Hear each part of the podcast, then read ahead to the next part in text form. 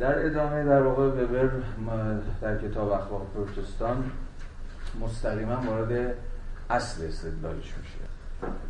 ارزم به حضورتون که خب وبر وارد در واقع اصلی ترین بحثش اون دعوی محوریش که به واسطه اون اخلاق پروتستان اخلاق پروتستان شد میشه. خب از فصل سوم شروع بکنیم و مفهوم بقوف در اندیشه لوتر. همینجا سری من تکلیف رو روشن بکنم یعنی اون نقطه‌ای که آخر انتهای فصل سه باید بهش برسیم. الان بگم به عنوان مقدمه که حواستون باشه.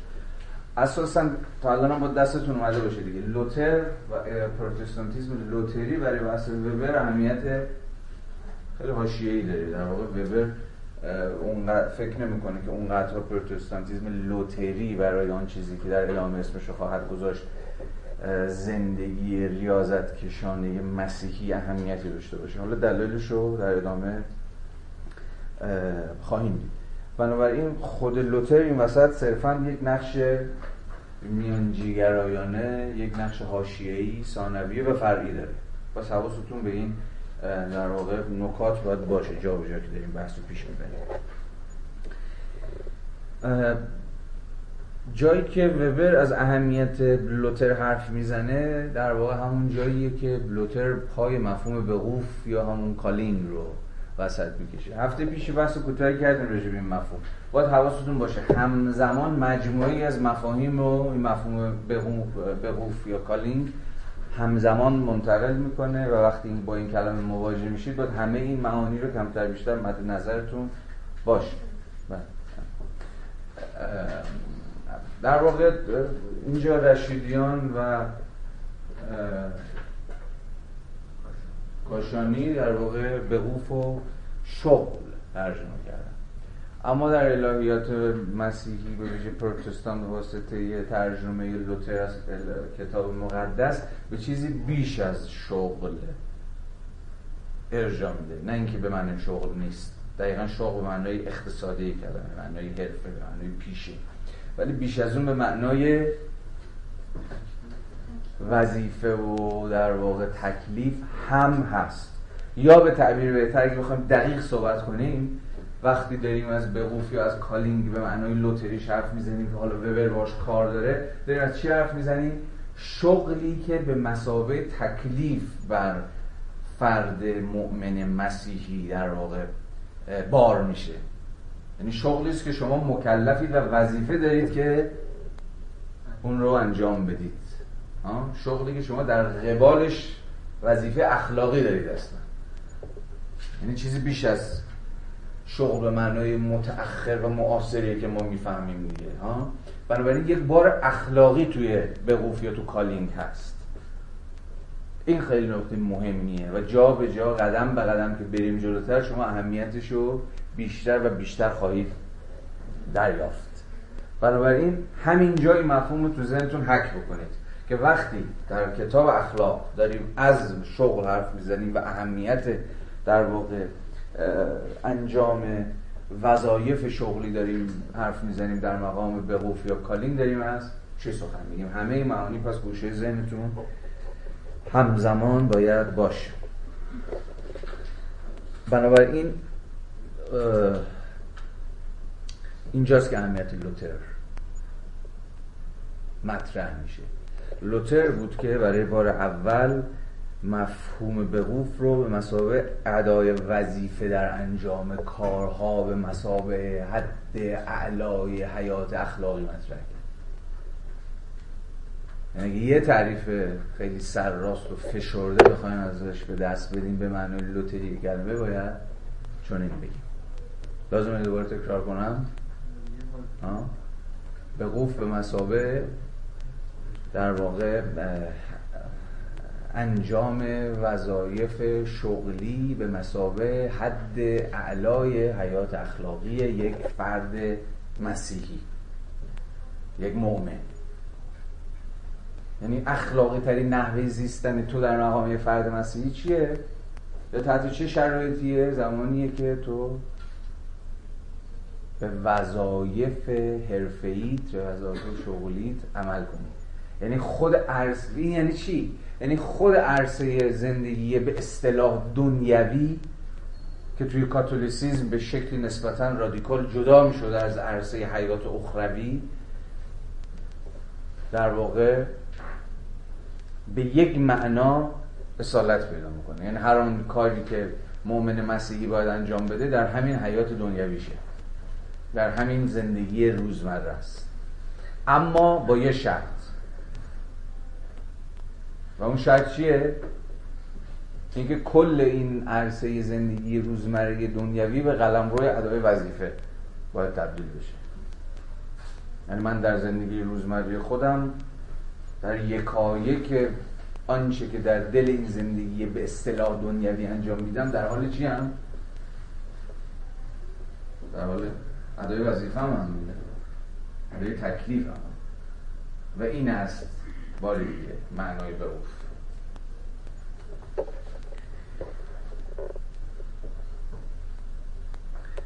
به این معنا و فقط به این معناست که زندگی اخلاقی و زندگی دنیوی با هم دیگه یکی میشه دیگه یعنی زندگی دنیوی شما اتفاقا همون زندگی اخلاقی شماست. یا به تعبیر بهتر اگر قراره که زندگی اخلاقی پیشه کنید باید در همین در متن همین زندگی روزمره دنیوی در همین قلم روی به اصطلاح ناسوتیه که میباید اعمالتون اعمال اخلاقی باشه. بنابراین زندگی خدا پسندانه به مسابقه زندگی اخلاقی همان زندگی این جهانیه. همین زندگی دنیویه. و اگر قرار چیزی چون زندگی خدا پسندانه وجود داشته باشه فقط از راه انجام همین وظایف دنیوی که رأسش چیه محورش چیه همان وظایف حرفه‌ای شماست ممکن میشه.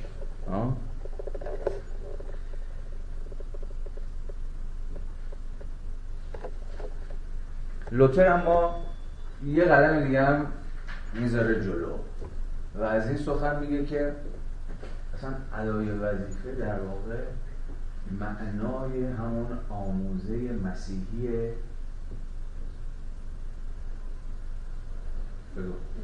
عشق و هم یعنی آنچه که به مسابه آموزه محوری چیز دیگه آموزه محوری مسیحیت که همسایت را همچون خودت دوست بدار که در واقع همون معنای عشق به هم نوعه. برای لوتر بیش از هر چیزی خودش رو در چی نشون میده؟ در همین ادای تکلیف ادای وظیفه.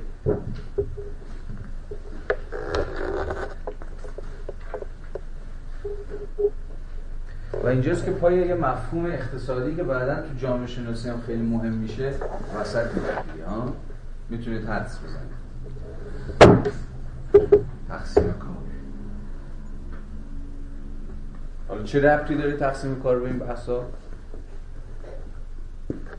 یعنی اصلا شما نخونده و اصلا اخلاق پروتستان رو هم نخوندید و نمی‌دونید چی داره میگه از همین بحثا می‌تونید نتیجه بگیرید دیگه.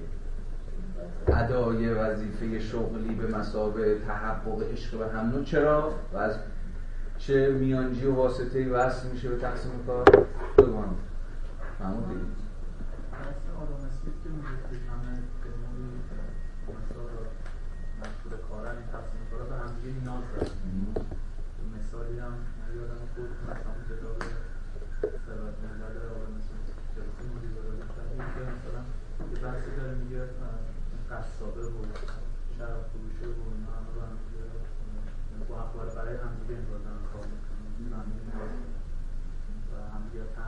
درست گفتی ولی یه چیزی رو از قلم انداختی و حرفت غلط شد.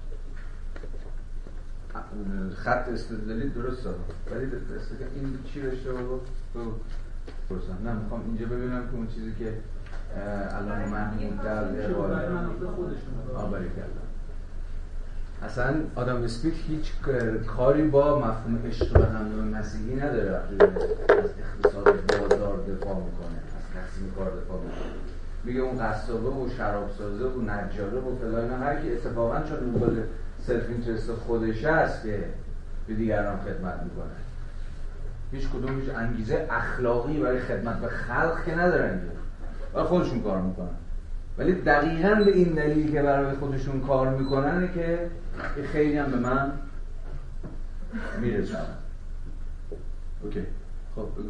مثلا میگم که چون به دو تا در واقع من کار هم دو تخصصه خیلی جالبه که این حالا نمی‌دونم آگاهی که تخصص که تو دنیای مدرنه که واقع جدی میشه حالا کار تخصصی میشه بیشتر میشه. اتفاقا یه در واقع پیوندی با یه امر قدسی یعنی پیوند. یعنی انگار اگر شما تخصص درست انجام بدید تعقیل درست انجام بدید یعنی وظیفه الهی رو دارید انجام می‌دید یعنی این چیزی که لوتر داره یعنی شاید یعنی نمی‌دونم از تاریخ ولی بعدا تعقب پیدا می‌کنه. تخصص تخصص شدن این در واقع همین چیزی که وبر می‌خواد نشون بده دیگه. یعنی دقیقا با حواستون حالا بیشتر صحبت کنیم در ادامه. ولی وبر کاری که می‌خواد بکنه اینه که پیامدهای ناخواسته خانش خاصی از الهیات مسیحی رو می‌خواد به شما نشون بده دیگه.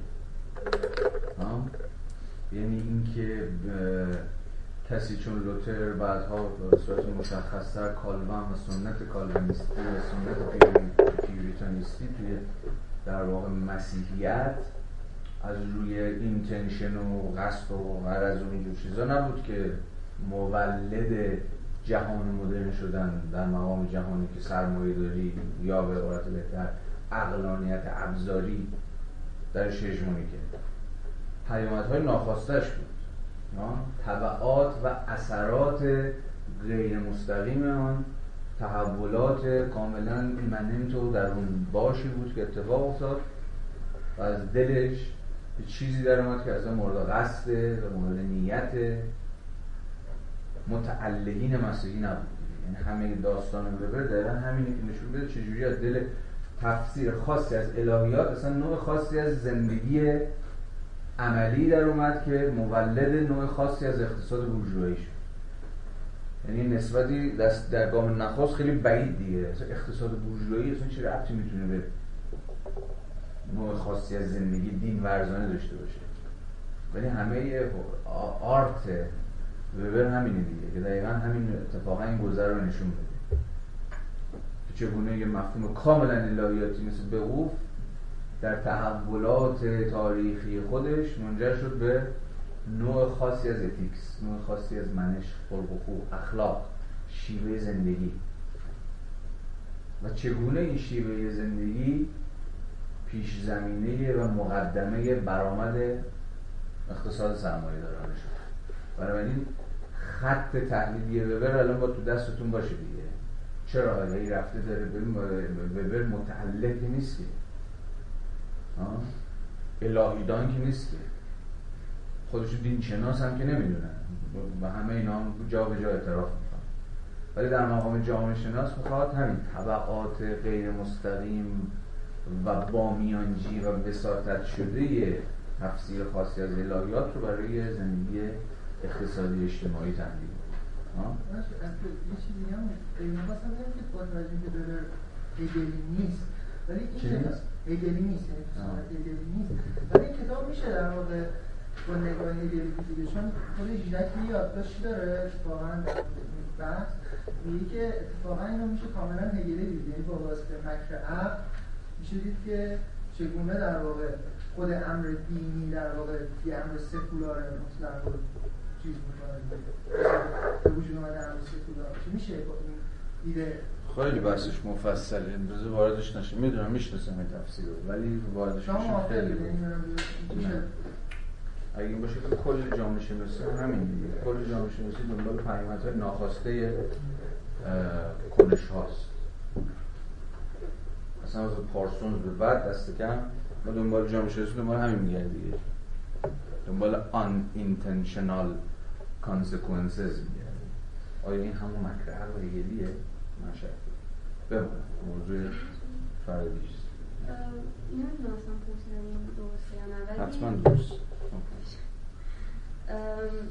موقعی که از این عشق به هم به این مثل این دقیقا این جمله به همه مشاغل مشهون از خداوند از ارزش مطلقا یکسانی برخوردارن این نمی‌تونست بیشتر این مارکسیسم فراهم کنه یعنی بحث بی طبقگی چون خود شغل یکی از مهمترین چیزاییه که واسه به وجود اومدن توقع میشه. حالا اگر مشاغل ارزششون یکسانه. این بحث چرا چرا باعث نشد که این سوال یا اون نه اونجا نرسید. چرا سرمایه چرا مارکسیسم؟ اینم از سوال خیلی پردامنگی و فقط من یه نکته می‌تونم از زمان محدود بگم و اون اینه که ببین مارکسیسم مسئلهش این نیست که همه شغل ها هم شعنن هم پا هن. هم به من هم پایه. نه پیامد مارکسیسم معمولا این بوده دیگه توی حتی قرار, قرار هم نیست پیامدش همین من مارکسیسم نظری رو دارم میگم. یه زمان تو راجع سوسیالیسم واقعا موجود می‌خوای صحبت کنی یعنی چنان که مثلا مارکسیسم در عمل پیدا شده هیچ. داستان است داستانی است پر از آب چشم. فعلا اینو بذاریم کنار. تا جایی که راجع مارکسیسم نظری می‌خوایم صحبت بکنیم مسئله مارکس رو تقسیم کار چی بود؟ این نبود که سرمایه داری واسه تقسیم کار یه شغل مثلا برد بالاتر یه شغل برد پایین تر یه سری مشاغل شأن با بیشتری دارن یه سری مشاغل شأن کمتری دارن. مثلا چیه؟ مثلا مارکسیسم و تقسیم کار چیه؟ ها نه. اصلا مارکسیسم با تقسیم کار چیکار می‌خواد بکنه؟ سودی که بین مشاغل یعنی در. منابع محدود حالت ارزش کار و سرمایه برابر نبود خیر از خود چیکار کنم؟ خیر چی کار می‌خواد بکنه با تقسیم کار مارکسیسم در بعد. تمام زور مارکسیسم اینه که اصلا تقسیم کار ملغا بشه. چرا مقرر چرا باید تقسیم کار ملغا بشه؟ همه مسئله اینه که ببین به واسطه همه مارکس جوان یادتونه؟ ایدئولوژی آلمانی همتون هم یا شنیدید حالا یا از جوک یا خودتون خوندید دیگه. غایت مارکسیسم اینه که شما صبح بتونید برید ماهیتون رو بگیرید بعد از ظهر برید یه کمی هگل بکنید غروب هم یه شکار کنید شب هم مثلا بشید به رفقاتون بحث کنید. یعنی هیچ position شیءواره ای هیچ جایگاه شیءواره مسابقه همین که آقا شما مثلا شدی نجار رفته تو پاچت دیگه. تا آخر عمرت باید نجاری کنی تا آخر عمرت باید نمی‌دونم بزازی کنی تا آخر عمرت باید معلمی کنی و غیره و غیره و غیره. قرار نیست وجود داشته باشه داریم از مارکسیسم نظری و حسابی ideal type حرف می‌زنیم. کاری نداریم که چقدر میشه چقدر نمیشه چقدر خیالیه اوتوپیک از این حرفا رو بذارید کنار مسئله مارکسیسم اینه که اون چیزی که اسمشو می‌ذاره از خود بیگانگی ریشش تو تقسیم کاره. چرا؟ چون همه ما در در واقع جایگاه هایی که صلبن یک بار برای همیشه گرفتار میشیم و باید در زندگی مدام همون نقش های روزمره رو هی تکرار کنیم و هی تکرار کنیم و اینجا انسان از چی دور میفته؟ از اسنس خودش و اسنسش چیه؟ یکی.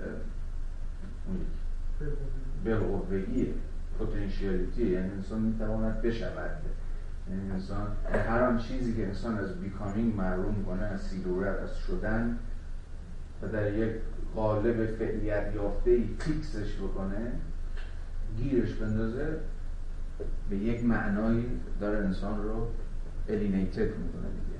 و در سرمایه داری چه چیزی بیشتر از هر فرم دیگه اجتماعی داره این کار رو آدم می‌کنه؟ تقسیم کار.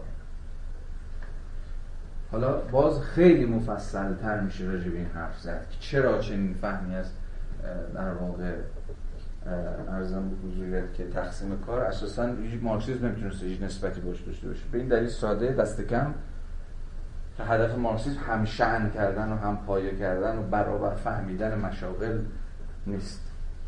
به یک تعبیری به مشاغلی که واسه تقسیم کار تولید شده. خلاص شدن از خود تقسیم کار. خب. داشتیم می‌گفتیم که داشتیم از نسبت عشق به هم نوع در مسیحیت به اتکای چی می‌گفتیم؟ ادای وظایف شغلی. که لوتر می‌گفت ادای وظایف شغلی در واقع تحقق همون عشق به هم نوعه. و اینجا بود که گفتیم پای مفهوم تقسیم کار اومد وسط و باز اینجاست که شما مطمئنا حواستون هست که فهم لوتری و اصلا فهم مسیحی از تقسیم کار به مسابقه عشق و هم نوع متفاوت از فهم پدران بنیانگذار سرمایه‌داری همچون آدم اسمیت دیگه. همین الان صحبت کردیم. نزد آدم اسمیت و بقیه تقسیم کار. که من یه کاری انجام میدم دیگری یه کار دیگری انجام میده. اساسا ربطی به عشق به هم نوع یا معطوف بودن من به دیگری به اتکای مقوله عشق به هم نوع اینجور چیزا نداره. واقعا مبنای تقسیم مبنای این که تقسیم کار داره بهینه تر کار می‌کنه بهتر داره کار می‌کنه اتفاقا کاملا یه آموزه غیر مسیحیه دیگه. سلف اینترسته نه عشق به هم متوجه چی شده دیگه؟ خیلی روشنه. خب.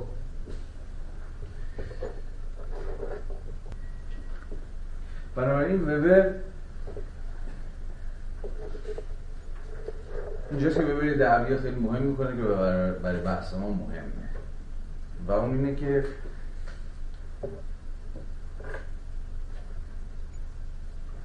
مفهوم لوتری بقوف یا همون تکلیف وظیفه یا هر چیزی نزد لوتر یه بار سنتگرایانه داره تردیشنالیستیه. هفته پیش اندکی راجع مفهوم تردیشنالیزم صحبت کردیم نزد بده حالا شما بگید چه چیزیه چه معناش چیه؟ که لوتر مفهوم Beruf رو سنتگرایانه می‌فهمه و ربطش میده به یه مفهوم دیگه به نام مشیت الهی. یا آموزه تقدیر. حالا در ادامه راجبش بحث می‌کنیم. این گفت که آموزه تقدیر تو کالوینیزم چقدر مهمه. کل بحث وبر روی آموزه تقدیر تو کالوینیزم میچرخه. اما تا جایی که به پروتستانتیزم لوتری مربوط میشه فهم سنتگرایانه سنتگرایانه لوتر از مشیت الهی باعث شد که تفسیرش از مفهوم بقوف اهمیتی برای آنچه که به بر اسمش روح سرمایه داری می‌ذاره نداشته باشه چرا؟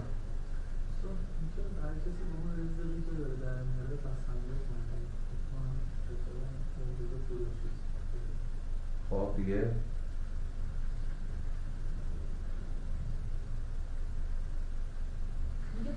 شاید به خاطر اینکه در نزد لوتر همچنان به روح همون فرمانی بود که مثل بقیه فرمان ها تو باید بپذیری. یعنی جایگاه ویژه و خاص و یگانه پیدا نکرد. در خود ببینیم که اونطوری که بعدا خب. مثلا تو کالوینیزم پیدا شد اون جایگاه یگانه نه. به مسابه هر کنش رستگاری اینجا نه. فقط پذیرش هر فرمانی بود اینم داده شده است. این شغل و تو باید به بهترین نحو ممکن با اون الان الان جمله آخر. اصلا مفهوم مشیت الهی تو لوتر یعنی فهم سنتگرایانه گفتیم همین. بود سنتگرایی یعنی آقا تو هر چیزی که داری هر چیزی که بهت رسیده بسنده کنید دیگه. یعنی یه جور قناعت پیشگی ویژگی هر شکلی از سنتگرایی. هفته پیش یادتونه مثالی که راجع به یعنی وبر از نیروهای کار زده بود خیلی دستروزشون هم افزایش پیدا می‌کرد لازم بیشتر کار من چون عادت کردم هم درآمد ثابت به اصطلاح ماهانشون و غیر و غیره.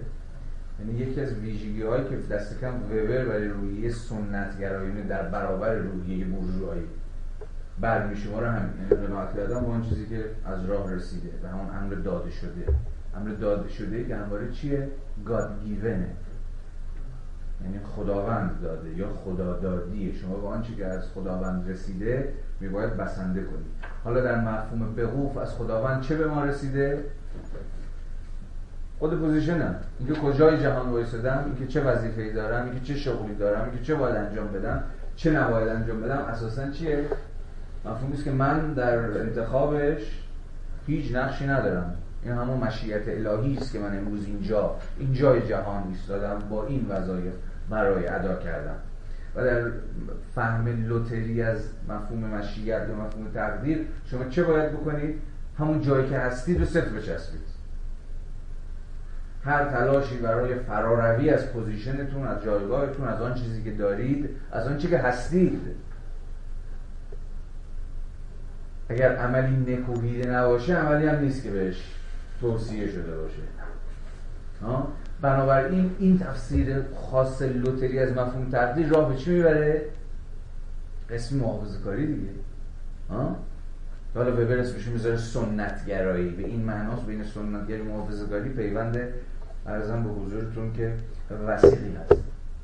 بنابراین ادعای وبر اینه که به واسطه تفسیر لوتری از مسیحیت فرد مؤمن تشویق میشه به چی؟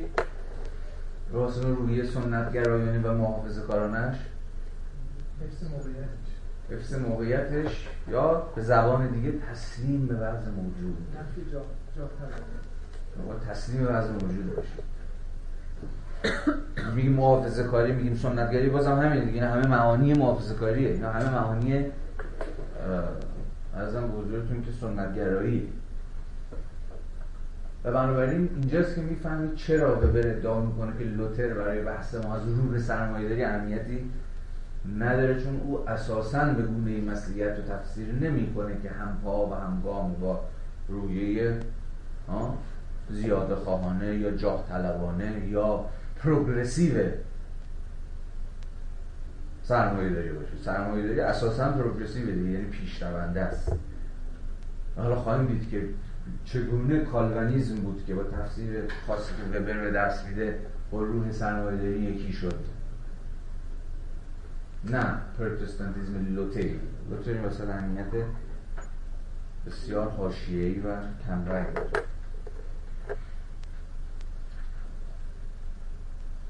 بنابراین تفسیری که لوتر از بهوف میده یک نقش متناقض و پارادوکسیکال داره بازی می‌کنه. از یک طرف دیدیم که تفسیری که ارزم به حضورتون که لوتر به دست دار از مفهوم بهوف مستلزم چی بود؟ یا متضمن چی بود؟ بذارید اینجوری بگیم. متضمن چی بود در گام نخست؟ پذیرش این- پذیرش تبدیل. نه، این که- زندگی نه. دنیایی گفتم در گام نخست. گشوده شدن به خود زندگی دنیاوی. و, و پذیرش این زن- زندگی دنیاوی به مسابه ادای وظایف حرفه‌ای و شغلی که من دارم. بنابراین لوتر یک خط فاصلی کشید بین یا در واقع این مرز بین تارکن تا تاریک دنیا. بودن ازلت گزینی انزواجویی که ویژگی دست کم بخشی از کاتولیسیزم بود رو برداشت دیگه. یعنی زندگی یه در- پشت پا زدن به زندگی دنیوی و در پیش گرفتن یک زندگی راهبانه معتکفانه. که بیش از هر چیزی مستلزم چی بود؟ کاری نکردن.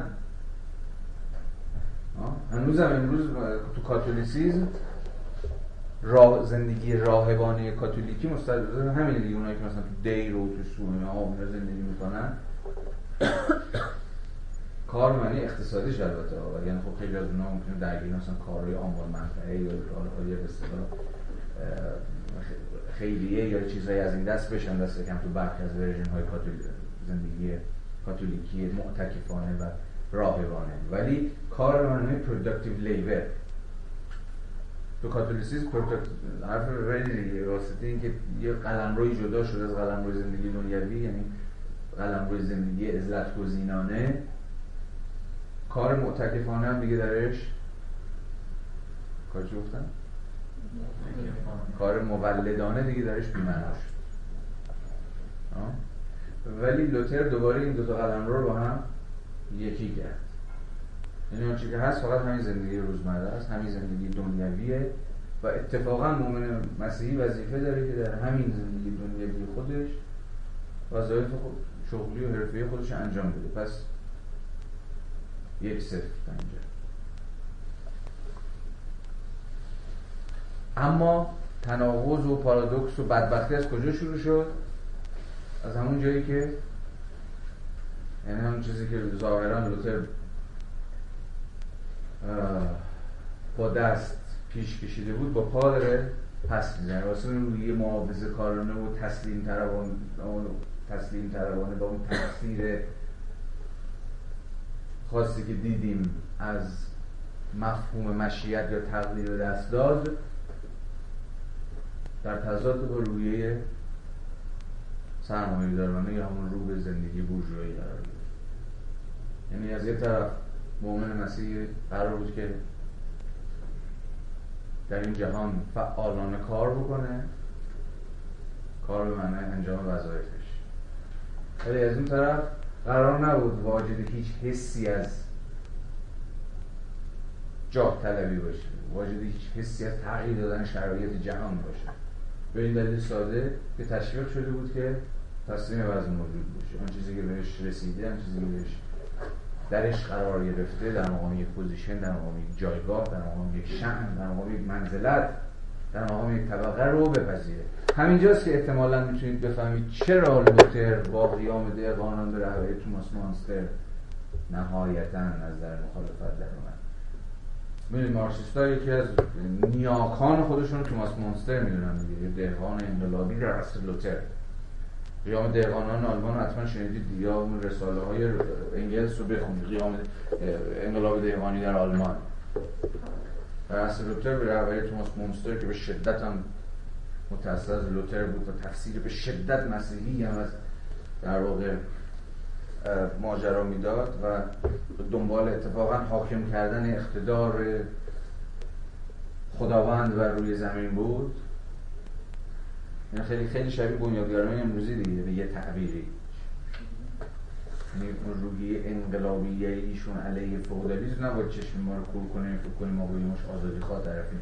تو اونا می‌خواستن که مثال توماس مونستر حکومت خداوند بر روی زمین رو محقق کنن یعنی چیزشون این بود که آقا جهان به فساد کشیده شده یا بر اساس آموزه های مسیحی اداره نمیشه باید Of the Christ رو یه جورایی احیا کرد و مثلا حاکم کرد و به شدت هم ریشه های دهقانی داشتن ولی خب لوتر از یه جایی بعد عملا خوش رو خالی کرد و هوادار فودال ها شاهزادگان شد و به شدت اونو سرکوب شدن. قیام دیوان آلمان به روی ماستر به شدت سرکوب شد.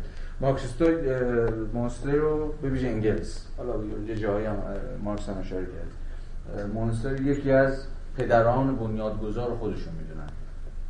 دو نفر توی پیشا مارکسیسم خیلی بر مارکسیسم مهمه. یکی مونستر یکی هم بابوف. بابوف انقلابی انقلاب کبیر فرانسه است.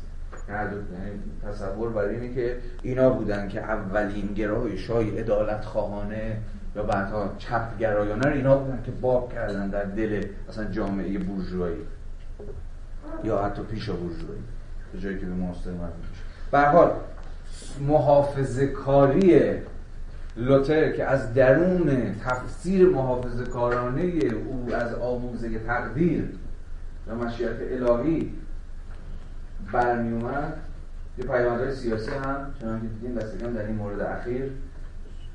داشت. فهمید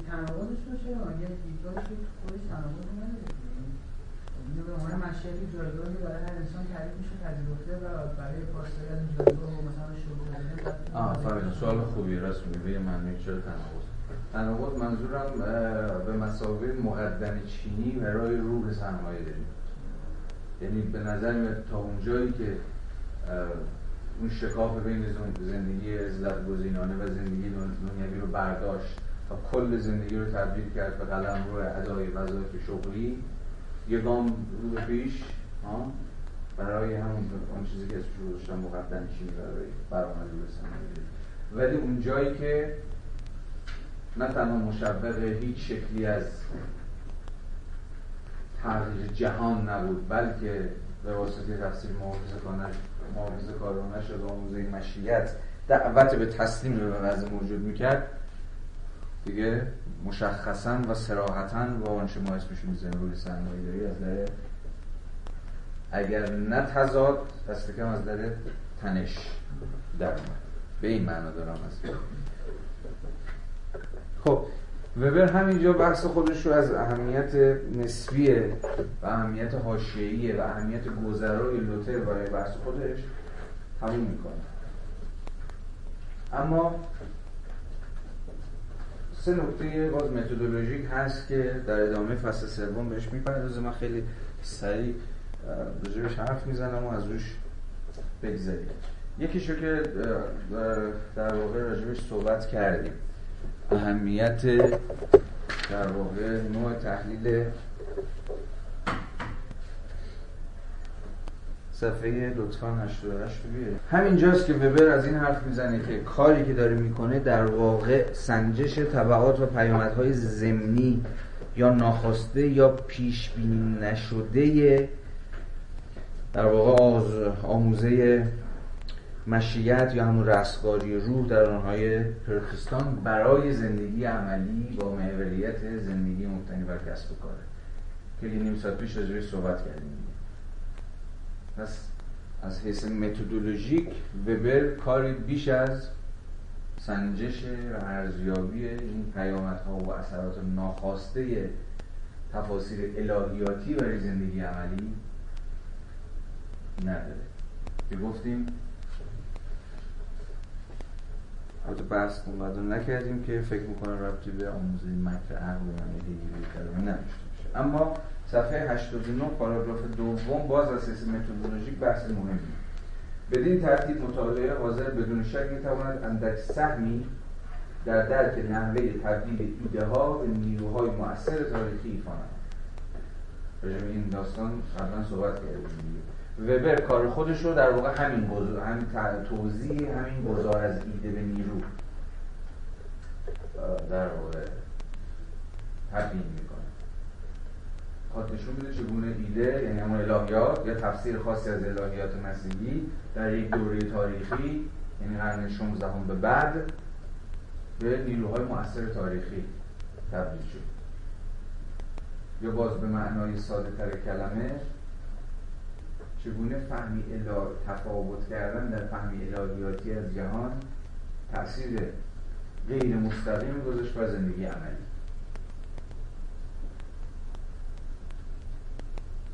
یعنی زندگی نظری چگونه زندگی عملی رو متاثر کرد؟ باز به زبان دیگر. و باز می‌تونیم قسمی مخالف خانی در برابر رویکرد ماتریالیستی به تاریخ اینجا بریم فقط اینگونه نیست که نیروهای تاریخی حالا شما اسمشو بذارید زیر بنا باشه که ایده ها رو می‌سازه بلکه ایده ها هم دستن در کار تغییر عینی جهان وبر در انتهای فصل دوم بخش دوم که امیدوارم برسیم باید برسیم وارد این نکته باز میگرد به این حالا جامعه شناس فرهنگ و اینا هست. حتما هست حتما هست. به این خاطر که اون قضیه اقتصاد و اینا رو نمی‌دونم کل پا بکنه به فرهنگ. حتما که اینجوری نیست. خب خاطر این اهمیت بسیار شدید که به امر برآمد از فرهنگ. دقیقا. و حال شما نمی‌تونید جامعه شناسی فرهنگ بخونید. مگر اینکه به یه معنایی با وبر شروع کنید. و موضوع سوم که باز اساس متدولوژیک برای بحث مهمه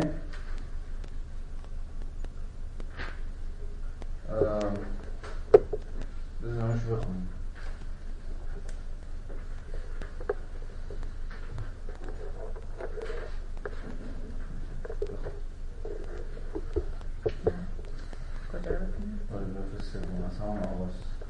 از همان آغاز صریحا بگوییم که در این مطالعه منظور ما به هیچ وجه پیشش برای ارزیابی ایده های نهضت اصلاح ارزیابی ایتالی کردی چرا؟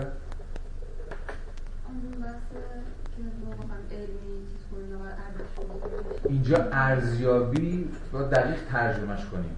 در واقع ارزیابی غلطه. ارزش گذاریه دیگه من نمی‌خوام راجع به آموزه های اصلاح دینی ارزش گذارانه بحث کنم. یعنی بگم مثلا اینکه لوتر اینو گفت یا کالبن اینو گفت خوب بود یا بد بود یا چرت گفت یا چرت نگفت یا هر چیزی شبیه این. اصلا کاری با داوری ارزشی در در قبال این آموزه های اصلاح دینی در جنبش رفرماسیون بنده ندارم. من فهم خواهم چیکار کنم؟ پیامدش رو بسنجم تبعاتش رو بسنجم. به شما نشون میدم که این گونه فهمیدن الهیات مسیحی آن گونه فهمیدن فهمیدن الهیات مسیح چه پیامدهایی گذاشته چه تحولاتی در زندگی عملی به اصطلاح اروپا بعد از قرن 16 ایجاد کرد خب؟ والیویشن دقیقا به معنای ارزش سنجی می‌تونیم ترجمهش کنیم و به نظرم دقیق دقیق اگه بخوایم باشیم باید بذاریم ارزش یعنی اگه من من نوعی بخوام دوباره مثلا اینو ترجمه کنم یا از اون مهمتر فلسفه علوم اجتماعی رو ترجمه کنم حتما جابجا می‌ذارم ارزش گذاری چون تو ارزش در از دست میره قبول دارین یعنی اصلا هیچ کدوم از اینا رو این ظرایف رو فرار می‌کرد دستمون توی دوره قبلی. تو کلاس داشتیم فلسفه علوم اجتماعی می‌کنیم چون نمی‌دونستیم چی داره میگه. چی گفتم؟ فلسفه علوم اجتماعی.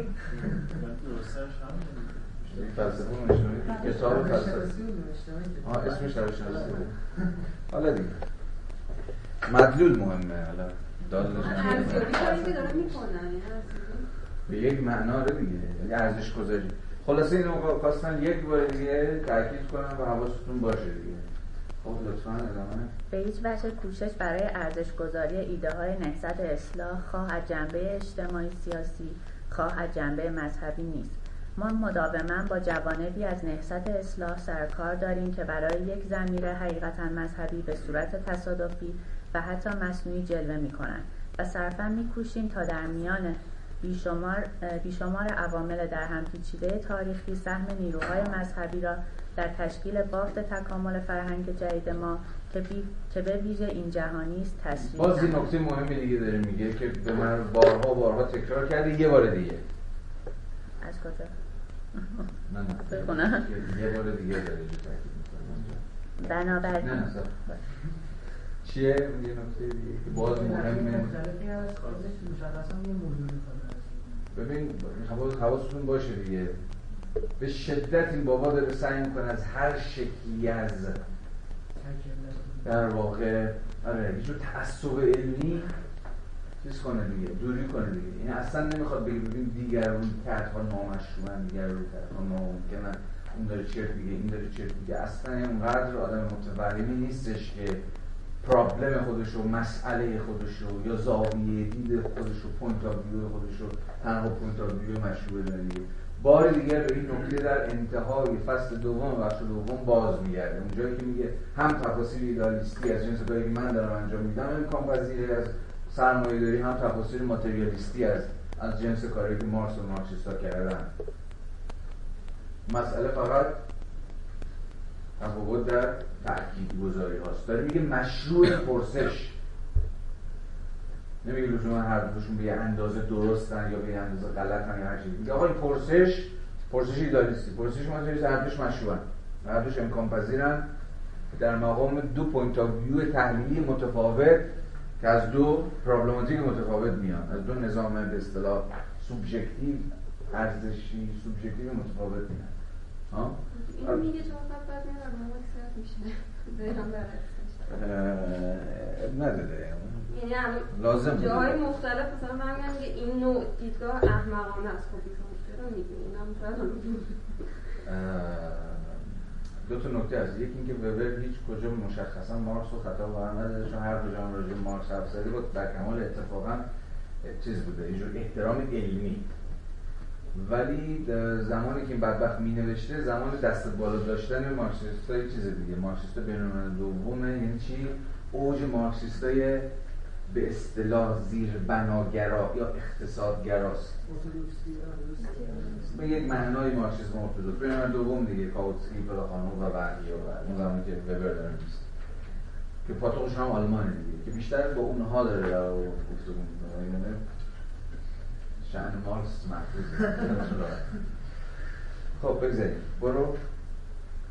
بنابراین تنها سوالی که مطرح می کنیم این است که تا کجا می توان برخی مزامین, مزامین ویژه این فرهنگ را که ناشی از تاثیر نهضت اصلاح کلیسا دانست نا- نا- ناشی از تاثیر نهضت اصلاح کلیسا دانست. در عین حال باید خود را از این تصور که می‌توان نهضت اصلاح را نتیجه ضروری و تاریخی برخی دگرگونی های اقتصادی دانست خلاص کرد. مشارکت اوضاع و احوال اوضاع و احوال تاریخی بیشمار که نه تنها نمی‌توان آن را به هیچ قانون اقتصادی تحویل نمود خب. بلکه باز دیگه.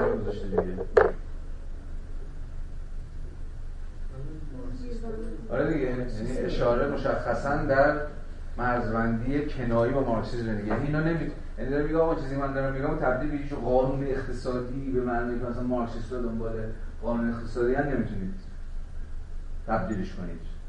به اکونومیک لا و همینجا هم دنبالش بگردید. برو. بلکه بلکه قابل. تحلیل تحلیل. تحویل آره تو تر برخی از ترجمه ریداکشن می‌ذارن تحویل همون تحلیله یا تحلیل داد فروکاست فلان. آره تحویل اینجا به معنی فروکاست هم. یعنی داره سعی می‌کنه از اینجور تحلیل گرایی که فکر می‌کنه ماتریالیسم گرفتار شد دست کم پای خودش رو بکشه بیرون. بلکه قابل هیچ گونه تبیین اقتصادی هم نیستند و به ویژه روندهای صرفا سیاسی لازم بود تا اینکه تا این کلیساهای نوبنیاد بتوانند به حیات خود ادامه دهند.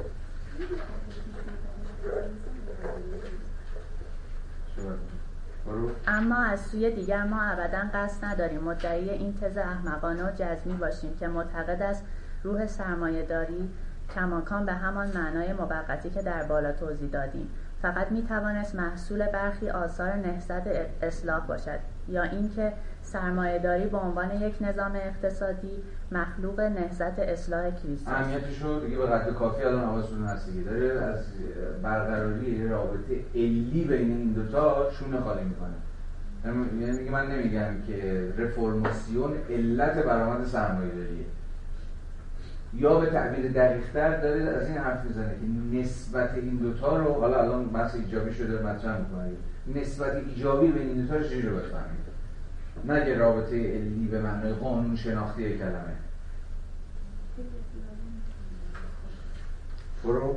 این واقعیت که برخی صور مهم سازمان شغلی سرمایهداری بسیار کهن- کهن‌تر از نهضت اصلاح می باشند به خودی خود دلیل کافی در رد این مدعاست.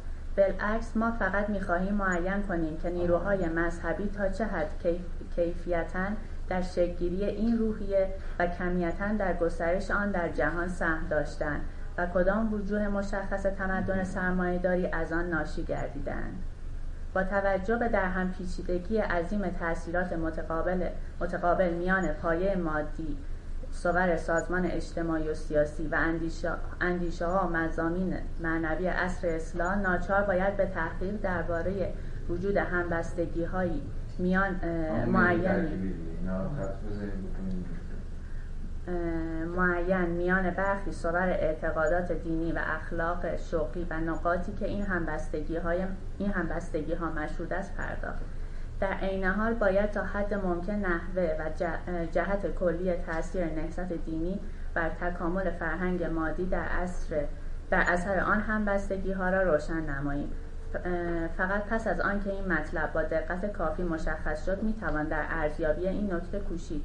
که تکامل تاریخی محتوای فرهنگ جدید تا چه اندازه مدیون انگیزه های مذهبی و تا چه اندازه ناشی از عوامل دیگر است. فکر کنم به قدر کافی خودش گویا هست که دیگه نیازی نباشه موردش بحث بکنیم. یعنی انواع اقسام می‌بینید دیگه تبصره ها و ملاحظات رو داره وارد می‌کنه تا شما در فهم پروژهش به جای سوء تفاهم نشید. حواستون باشه چقدر یه پروژه دست به اثار داره سعی می‌کنه پیش ببره اخلاق پروتستان تا چه حد تاثیر گذاشته در برآمده این سازمان جدید زندگی عملی؟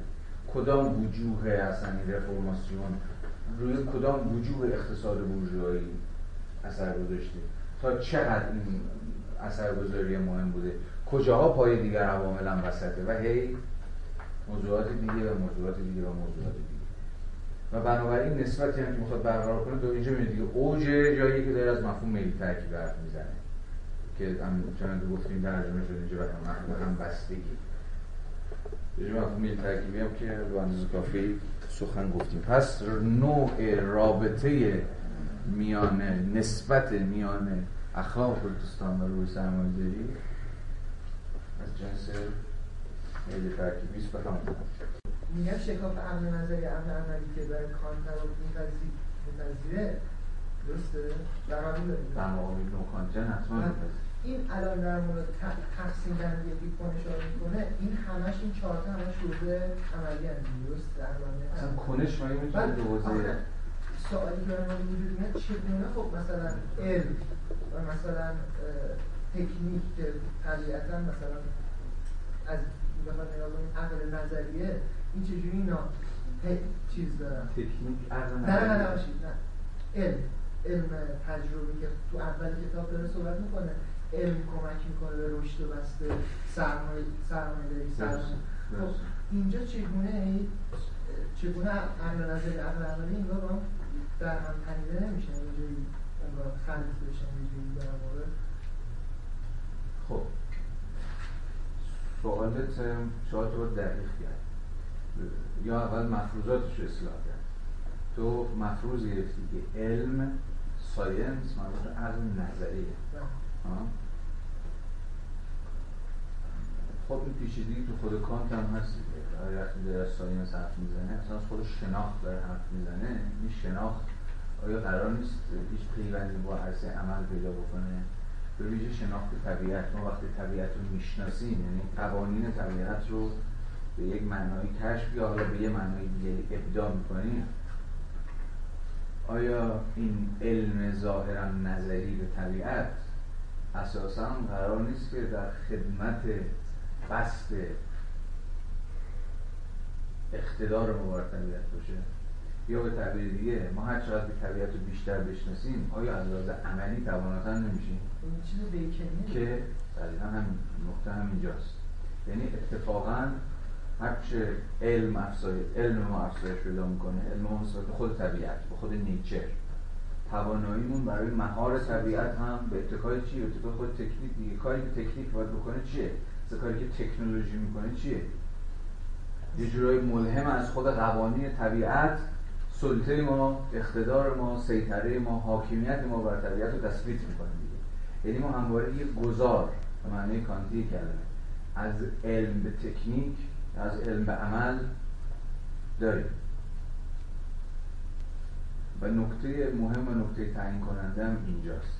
ولی این به معنای گذر از عقل عملی و عقل نظری می‌خوام، عقل نظری و عقل عملی نیست. باز به معنی کانتی کلمش یعنی از به یه تعبیر دیگه باید از دو نوع عمل حرف زد. یکی عمل آنچنان که در عقل عملی راجعش صحبت می‌کنیم که ساحتش مشخصه. ساحت حقوق، ساحت سیاست و ساحت اخلاق ما در این ساحت این ساحت های سه‌گانه عقل عملی با pract- practice سر کار داریم. عمل اخلاقی، عمل سیاسی و عمل حقوقی؟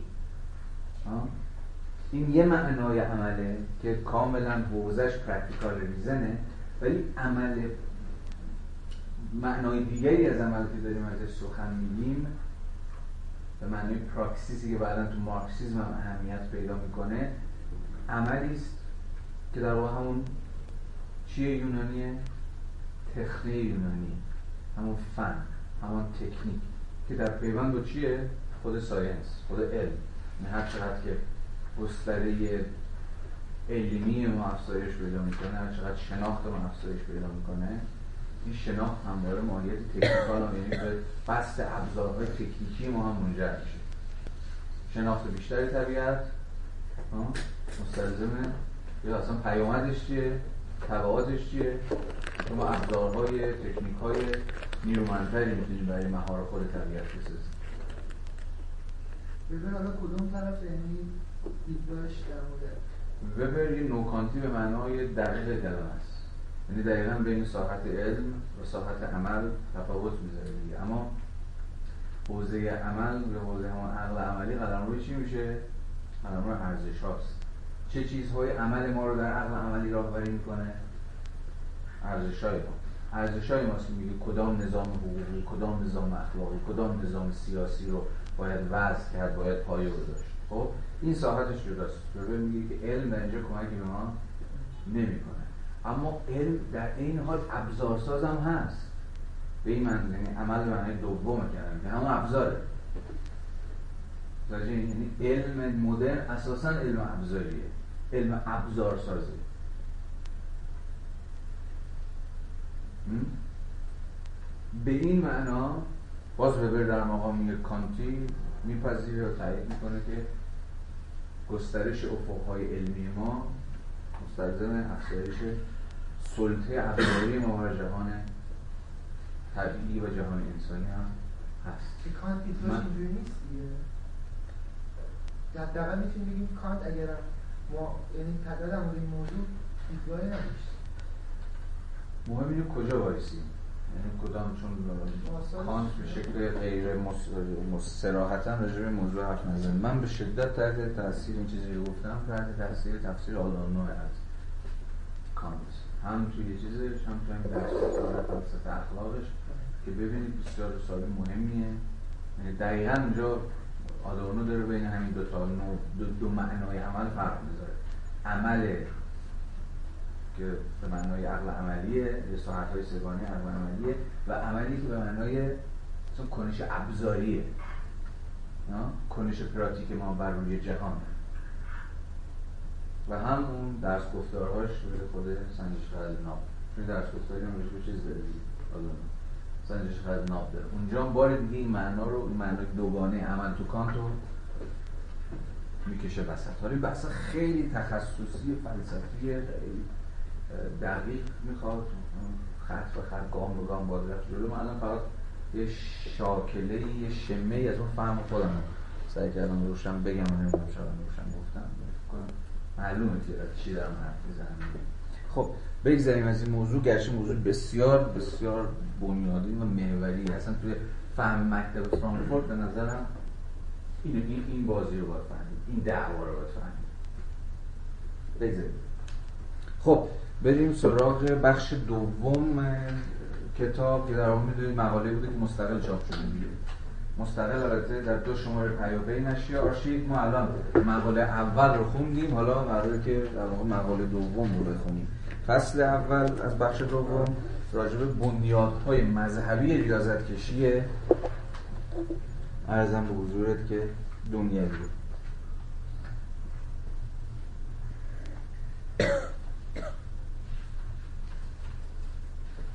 وبر در همون ابتدا در همون صفحه 115 لطفا نگاه بکنید. همونجا از این حرف می‌زنه که دنبال کشف محرک های روانشناختیه که از دل باورهای مذهبی در اومد یعنی باورهای مذهبی و مشخصا اینجا منظورش پروتستانتیسمه چه محرک های روانشناختی برای در واقع چه محرک های روانشناختی رو تولید کرد دامن زد به کدام محرک ها به کدام انگیزه های روانشناختی که مؤثر بود بر سلوک عملی زندگی. باز دوباره داره پروژهش رو خیلی فشرده توضیح میده. کدام باورهای مذهبی بر سلوک عملی مؤمنان مؤثر بودن؟ در صفحه 116 ما سعی می‌کنم صفحه به صفحه بریم جلو که موضوعاتی که وبر جابجا بحث می‌کنه رو هم اشارهاتی بهش کرده باشیم. تو صفحه 116 دوباره ادعای ابتدای مقاله اولش رو مطرح می‌کنه با اینکه اساسا پروتستانتیزم به ویژه در تفسیر کالوینیستی ازش چون که دیدیم لوتر براش اونقدر اهمیتی نداره الان دیگه لوتر رو ول کرده. از اینجا بعد وقتی داریم از پروتستانتیسم حرف می‌زنیم اساسا داریم از کالوینیسم حرف می‌زنیم. این نکته رو من دیگه همین الان بگم دیگه هی تکرارش نکنم. در واقع پروتستانتیزم کالوینیستی در قرن 16 و 17 در پیشرفته ترین کشورهای سرمایه‌داری باب شد و پا گرفت. یعنی مشخصا در هلند در انگلستان و در فرانسه. حالا وبر می‌خواد نسبتی باز چون می‌بینید پروژهش همین دیگه. می‌خواد توضیح بده که چرا چه نسبتی هست. بین پا گرفتن پروتستانتیسم در پیشرفته ترین کشورهایی که اقتصاد سرمایه داری دارن. آیا اقتصاد سرمایه داری این کشورها رو می‌تونیم به نوعی نسبت بدیم به نظام باورهای مذهبیشون؟ آیا در این نظام باورهای مذهبی به قول خودش می‌توانیم محرک های روانشناختی بیابیم که توضیح بده چرا در این کشورها ما شاهد اقتصاد پیشرفته سرمایه داری هستیم یا نه؟ سوال گرفتیم؟ و در اینجاست که وبر بیش از هر موضوعی دست می‌ذاره چنانکه در نزد لوتر هم دیدیم روی آموزه مشیت الهی رو یا روی آموزه تقدیر. محوریت بحث وبر راجع به کالوانیزم و دیگر آین ها یا فرقه های پروتستانتیستی روی همین آموزه است. ادعاش چیه؟ روی تفسیر خاصی که توی کالوانیزم از آموزه تقدیر از آموزه مشیت شکل گرفت بود که تأثیر, تأثیر گذاشت روی زندگی عملی مؤمنان. یعنی باز دوباره همان گذار از ایده به نیرو. فهم خاصی از آموزه تقدیر فهم خاصی از آموزه مشیت. حالا بحث ببریم که نتایج فرهنگی نتایج تاریخی و از همه مهمتر نتایج اقتصادی این تفسیر خاص از آموزه مشیت الهی رو بحث بکنیم. خب سوال اینه. چیست آموزه تقدیر؟ چیست آموزه مشیت الهی در مسیحیت؟ کسی می‌خواد ما بگه این آموزش فرد اصلا ربطی به اعمالش نداره و چیزی تقدیریه که خداوند در از ازل جهان این رو برقرار کرده و هر تلاشی که فرد بخواد بکنه با عملش این تقدیر رو تغییر بده انگار که می‌خواد دست بذاره دست بذاره تو اون تقدیر ازلی و غیره. چیزی شبیه به همین دیگه. حالا قبل از این وارد جزئیات بشیم و بیشتر بحث بکنیم احتمالا شما از خودتون خواهید پرسید که چطور چنین آموزه‌ای چنین فهمی از آموزه تقدیر اصلا می‌تونسته دامن بزنه به اقتصاد بورژوایی. اینکه یه جور غذا و قدر روی غذا و قدرگرایانه است که. یعنی آقا تو هر کاری هم بکنی هر جوری هم که بزنی نیات نیک انجام بدی نمی‌دونم مزد بخواه نیات نیک داشته باشی و دست به کارهای نیک هم بزنی در نهایت کوچکترین تأثیری در برگردوندن نظر خداوند نخواهد داشت. یعنی اینکه تو جز برگزیدگان باشی یا جز لعنت شدگان هیچ ربطی به اعمالتون نداره تصمیم خداست. خداوند به هر کس خواست می‌دهد و از هر کس هم که خواست دریق خواهد و این کوچکترین ربطی به تصمیمات تو ربطی به رویه‌ای که در زندگی دنبال می‌کنی یا هر چیزی شبیه نداره. بنابراین فضا برای چی باز میشه؟ دوباره برای یه جور تصمیم گرایی دیگه. من منطقا اگر در همین ابتدای کار قبل از اینکه بفهمیم که در واقع کالوانیستا چجوری این آموزه تقدیر رو تفسیر کردن که اتفاقا دامن زد به یه جور اکتیویته یه جور فعالیت در همین جهان رویایی در بد و امر احتمالا حدس می‌زنید پیش خودمون که این آموزه به شدت آموزه که برای نابود کردن هر نظام اتفاقا اقتصادی از اون جنسی که ما از نظام اقتصادی سرمایه داریم می‌شناسیم کافیه. تقدیرگرایی دیگه. اما خب موضوع از این تره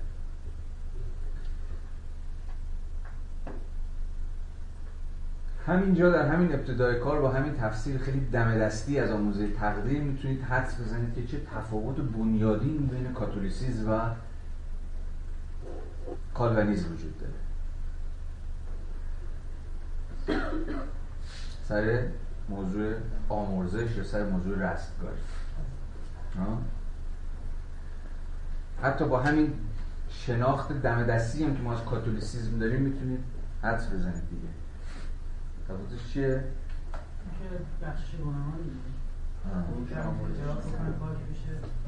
در نهایت در کاتولیسیزم آموزش می‌تونه نصیب هر کسی بشه به شرط در پیش گرفتن یه رویه خاصی از زندگی و به شرط زیستن زیل آموزه های کلیسا.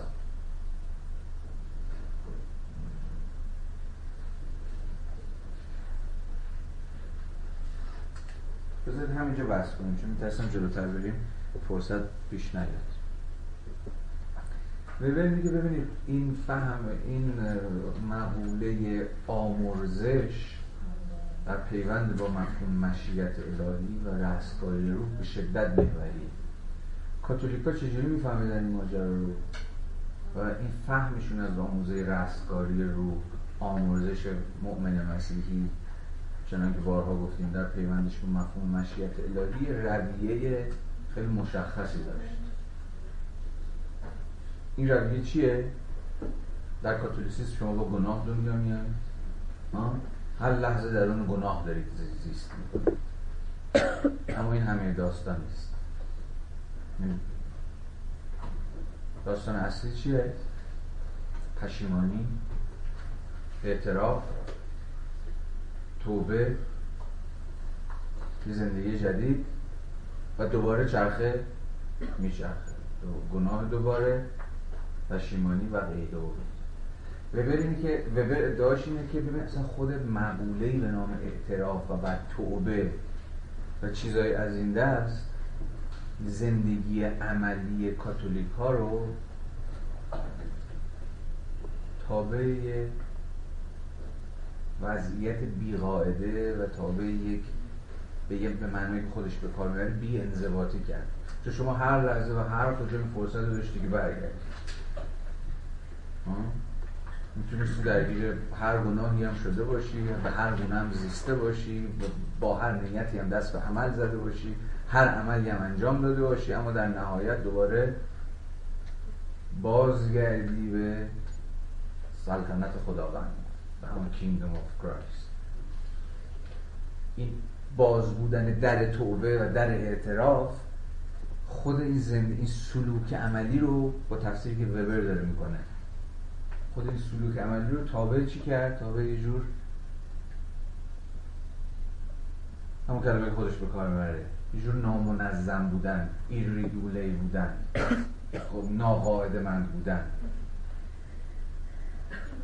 این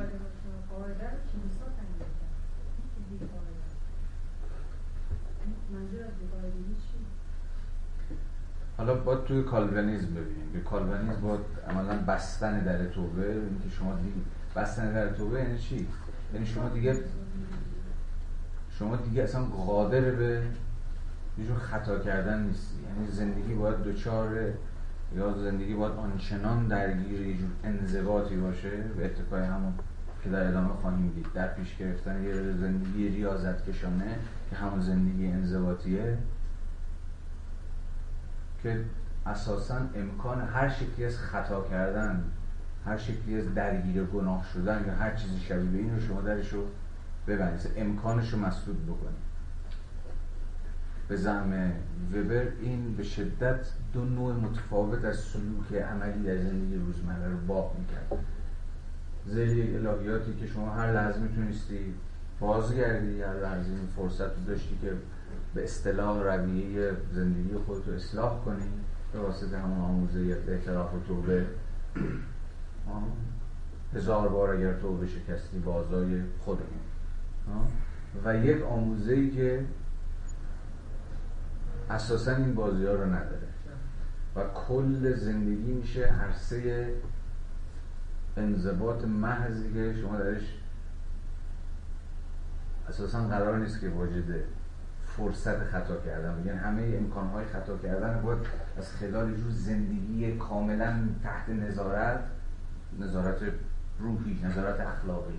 زندگی تماما تحت کنترل. همه منفذها همه فرصت های گناه و وسوسه و خطا و هر چیز شبیه به این رو ببریم این دو نوع سلوک عملی. هر یک از این الهیات ها دو نوع متفاوت از سلوک عملی رو باب کرد. حالا بذارید چند بخشش رو بخونیم با هم دیگه. روایت خود وبر کمک می‌کنه برای که دقیقتر بکنیم داستان از چقدر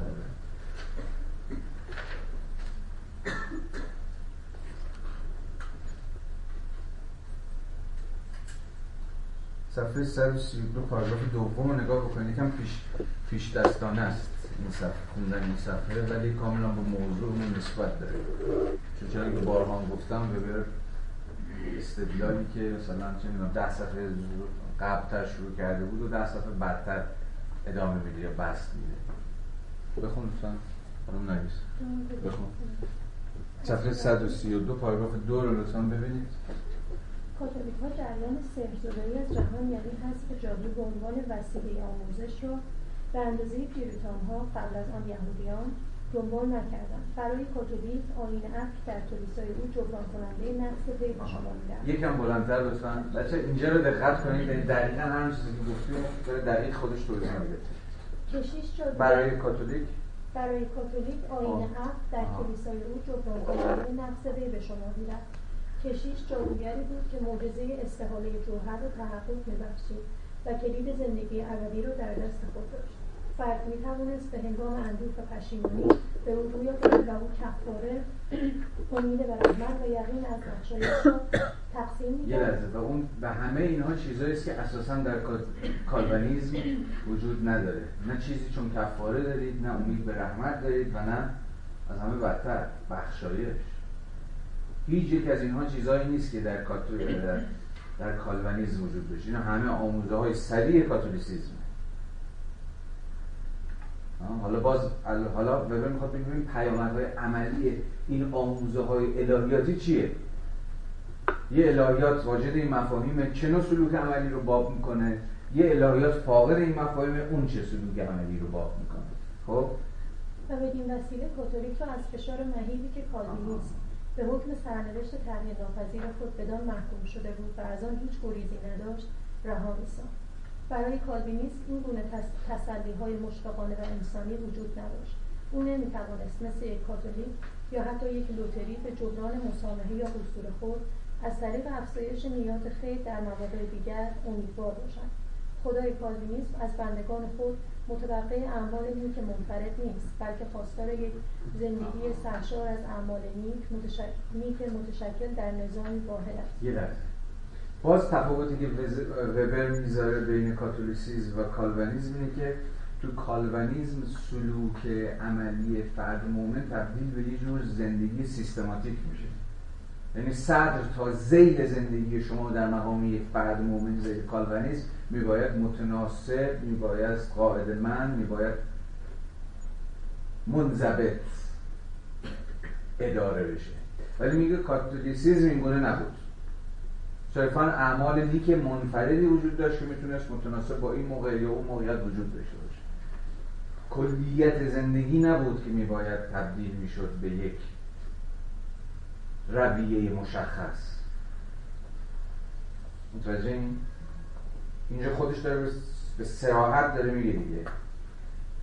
یه بار دیگه بخونم خدای کالوینیزم بذار من بخونم که یکم تاکید گذاری رو خودم بکنم. خدای کالوینیزم از بندگان خود متوقع اعمال نیک منفرد نیست. برخلاف کاتولیسیزم بلکه خواستار یک زندگی سرشار از اعمال نیک نیک متشکل در نظامی واحد است. یعنی کالوینیسم می‌خواد زندگی رو از هول بفهم تعریف کنه. زندگی یعنی شما به مسابقه کلیت میباید این گونه یا اون گونه؟ بر حسب سازوکارها رویه ها و آداب و ترتیب مشخصی تعریف بشه. برای همینه که ابتدای کار یادتونه ابتدای همین کتاب می‌گفت ادعای وبر این بود که پروتستانتیسم اتفاقا مؤمن مسیح رو آزاد نکرد. برخلاف تصوری که همیشه به پروتستانتیسم اومد خب مؤمن مسیحی از یه شهر اقتدار کلیسا و فلان خلاص شد. کاملا برخلاف اقتدار کلیسا و برخلاف کلیشایی ما تو زمان تو خیلی اقتدار سهمگیرانه و خیلی حد اقلی و زبان امروز خیلی اقتدار لایتی بود. فرد مؤمن مسیحی خیلی از مواقع زندگیش به حال خودش واگذار می‌شد که همین می‌خواد زندگی کنه. فقط این اعمال میباید اعمال نیک مبتنی بر نیات نیک باشه. ولی پروتستانتیسم بویژه در تفسیر کالوینیستی کل زندگی تو رو به قلم روی خداوند تبدیل می‌کنه. و هر عمل تو هر کنش تو هر تصمیم تو میباید محض رضای خدا و محض عظمت خداوند باشه. به این معناست که به میگه اتفاقا پروتستانتیسم سلطه مذهب بر زندگی فرد رو تشدید کرد. نه اینکه ازش کاسته باشه. باز اینجا داره به زبان سریعتری همین ادعا رو مطرح می‌کنه بگو. این حالته که در واقع با کاتولیسیسم چیزی که خیلی مشخص به نظر یک کلیسایی هست یه پاپی هست و یک کلیسای واتیکان در واقع خیلی به حالت اینا مجسم هست. شما می‌تونید تصورش رو در ذهن داشته باشید. خب من باید از این تبعیت بکنم. حالا یک سری تعهداتی که از من داره. این وقتی که کشیده بشه به این سمت که نهاد رو از حالتی که شما می‌تونید خیلی راحتتر تصورش کنید به صورت الهیش می‌بره یعنی اینکه چیزی که به سختی قابل تصوره یعنی اینکه خیلی فراگیرترش بکنه کاری که کالوانیزم من به زمان کنم فکر کنم این به خاطر ذهن محدودی که شاید انسان در اون موقع داشته یا اینکه خیلی از انسان ها بعض مواجه میشن باش. باعث میشه که اتفاقا اون هول فراگیرتر بشه در زندگیشون. یعنی شما وقتی مثلا به فرض با یه پاپی مواجه باشی و حالا شانس این هم داشته باشی چند مرتبه کم کم اون ابهتش ممکنه برات بعد این مدت دیگه ریخته بشه. ولی وقتی کالوانیزم میاد اینو موکول می‌کنه به یک حکومت خداوندی که شما خب فهمیدم حرف ولی بذارم اینجا اصلاح کنیم کاتولیسیزم اقتدار رو بیرونی کرد اقتدار کلیسا در مقام یک نهاد و شخص پاپ ولی پروتستانتیزم اقتدار رو برد درون وقتی اقتدار بیرونی باشه امکان تخطی امکان زیرابی رفتن امکان اجرا کردن نکردن و هزار یک داستان وجود داره ها؟ ولی همه حرف وبر و در واقع پروتستانتیزم خود فرد مؤمن رو تبدیل به پلیس خودش کرد چون کامل از پلیس هم استفاده می‌کنه. یعنی خود اون پلیس اون حاکم دیگه یه پاپ یا یک نظام در واقع یا یک سازمان یک نهاد عینی objective اون بیرون به نام کلیسا دیگه نیست. پلیس خودت. این اقتدار دیگه کاملا در همه سوراخ وجود فرو رفت. حالا باز, باز در ادامه خواهیم دید. دوباره باز باز برگردیم. منو تفصیل رو بره ادامه داره. چون میگه که ببین پروتستانتیسم چه بلای سر فرق بود اون نمیگه بلا من دارم میگم فرق تنها کرد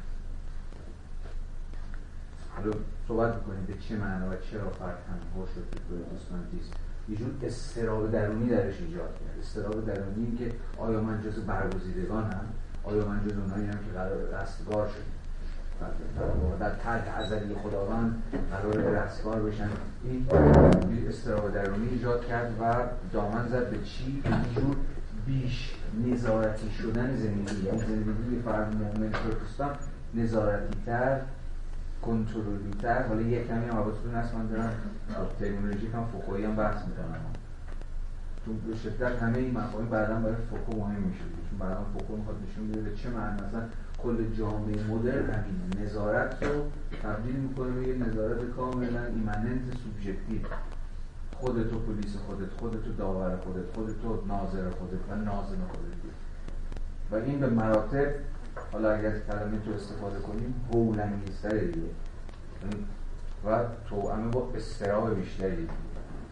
حالا در ادامه خواهیم دید که این استراب چجوری دامن زد به یه جور اکتیویته یه جور فعالیت در دل خود همین زندگی روزمره. اتفاقا برای چی؟ برای مهار کردن همین استراب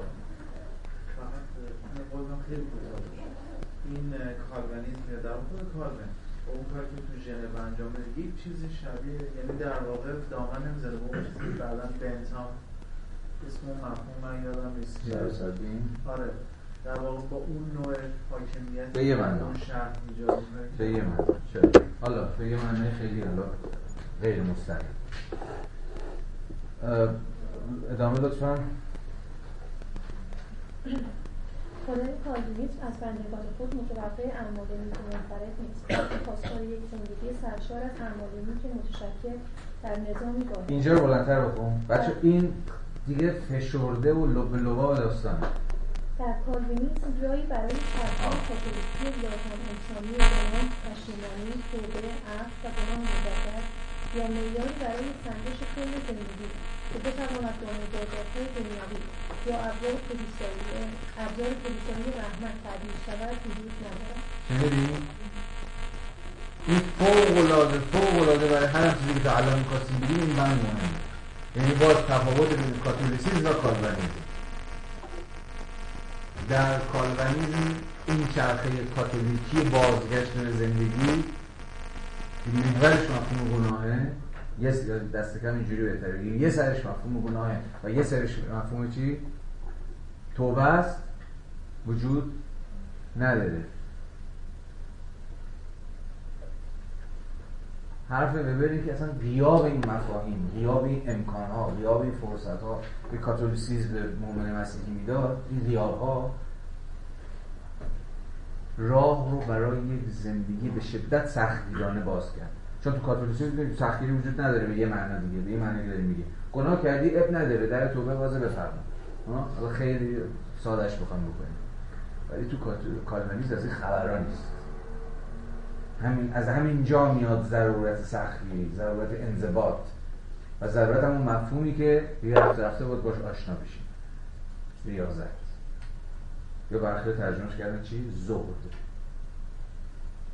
ادعای ما به اینه که در پیش گرفتن زندگی ریاضت کشانه یا زاهدانه از دل این فهم مشخص از الهیات در اومد.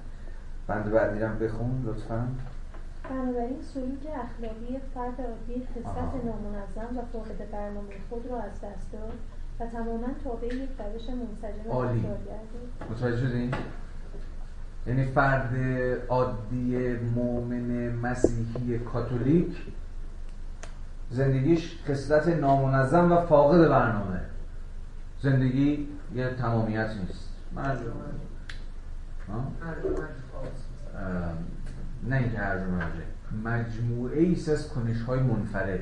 یا با او اعمال نیک و بد منفرد تو کاتولیسیسم. اعمال نیک اعمال بد. هر کدوم از اینا اما منفردن. داوری هم در قبالشون منفرده. در قبال این عمل تو و در قبال اون عمل تو جاجمنت وجود داره داوری. ولی نه از هول. تو کالوانیزم زندگی تبدیل میشه به یه کل تبدیل میشه به یه تمامیت.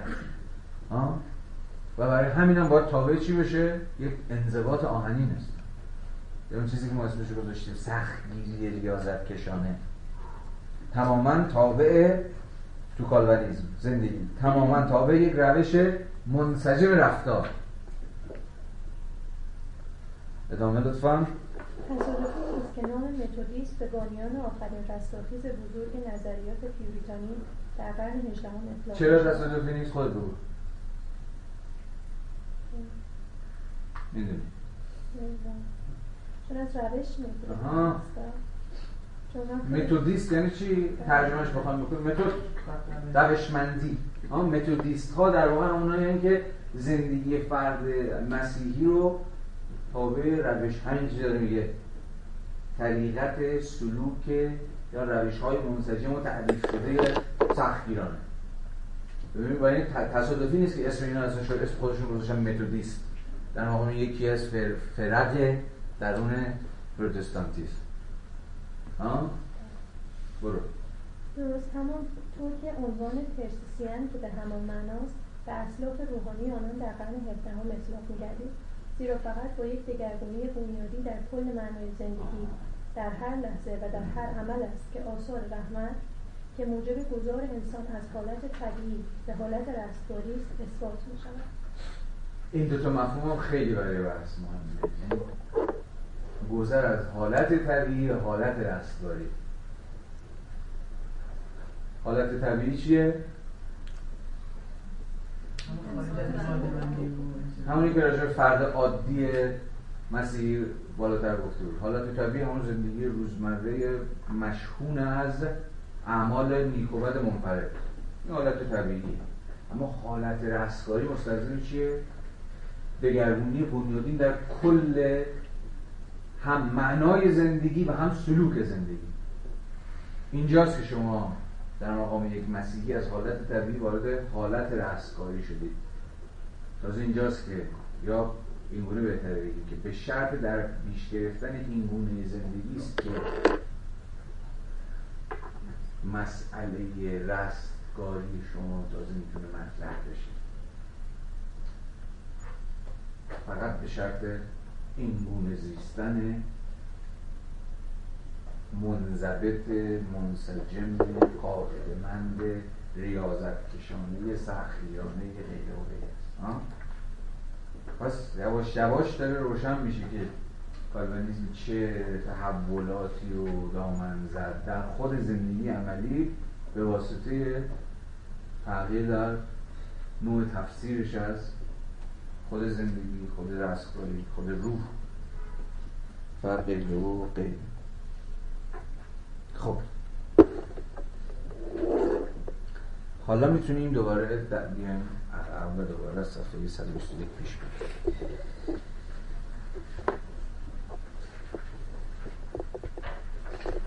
همینجاست که وبر از این بحث می‌کنه که آموزه تقدیر به معنای که کالوینیستا ازش میفهمیدن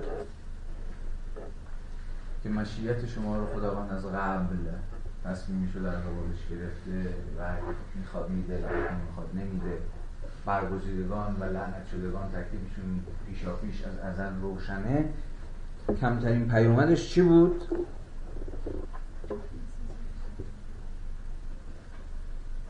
ببین چی میگه؟ 121 پاراگراف دو خط سه احساس بی سابقه تنهایی فرد تازه الان می‌تونیم بفهمیم که چرا می‌توان ادعا کرد که پروتستانتیزم به فردگرایی منجر شد. اما یه فردگرایی انزواجیانه فردی که تنهاست. هیچ پناهی نداره.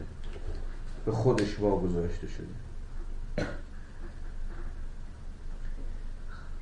آرون بخون.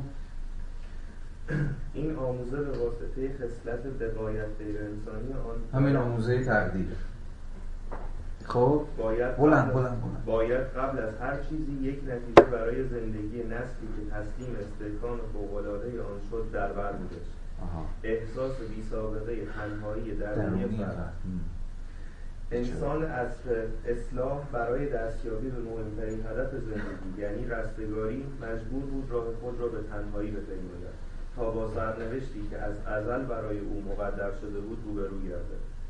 هیچ کس نمی‌توانست به او کمک کند. نه کشیش زیرا فرد برگزیده کلام خدا را فقط با روح خودش درک می‌کند نه آیین مذهبی. زیرا گرچه شعایر دینی از جانب خدا برای افزایش عظمت او مقرر شده است. و از این رو رعایت دقیق آنها باید. اما این شعایر وسیله نیل به رستگاری نبوده بلکه فقط از نظر ذهنی اه، ما- م- چی؟ معونه خارجی ایمان به خب شما به می‌دهد. ما بگو معامله چی یا آها. اعانه اوکی خب خب نه. خوبه پس کالونیست با این تفسیر از آموزه تقدیر گرفتار تنهایی درونی خودش شد و هیچ پناهی نداشت جز توکل به خداوند اونم صرفا در تنهایی خودش. و همین جا هست که برخلاف لوتریزم که درش مفاهیمی مثل عشق و هم که دیدیم. همچنان وجود داره. این حتی این مفهوم هم دود میشه و میره هوا. به این دلیل ساده که شما به یک معنا اساسا نسبتی با دیگری ندارید. اصلا نباید به دیگری اعتماد کنید. حتی به نزدیکترین دوستان خودتون. کاملا حیات اخلاقی درونی خودتون رو مستقل از دیگران باید پیش بگیرید و دنبال کنید.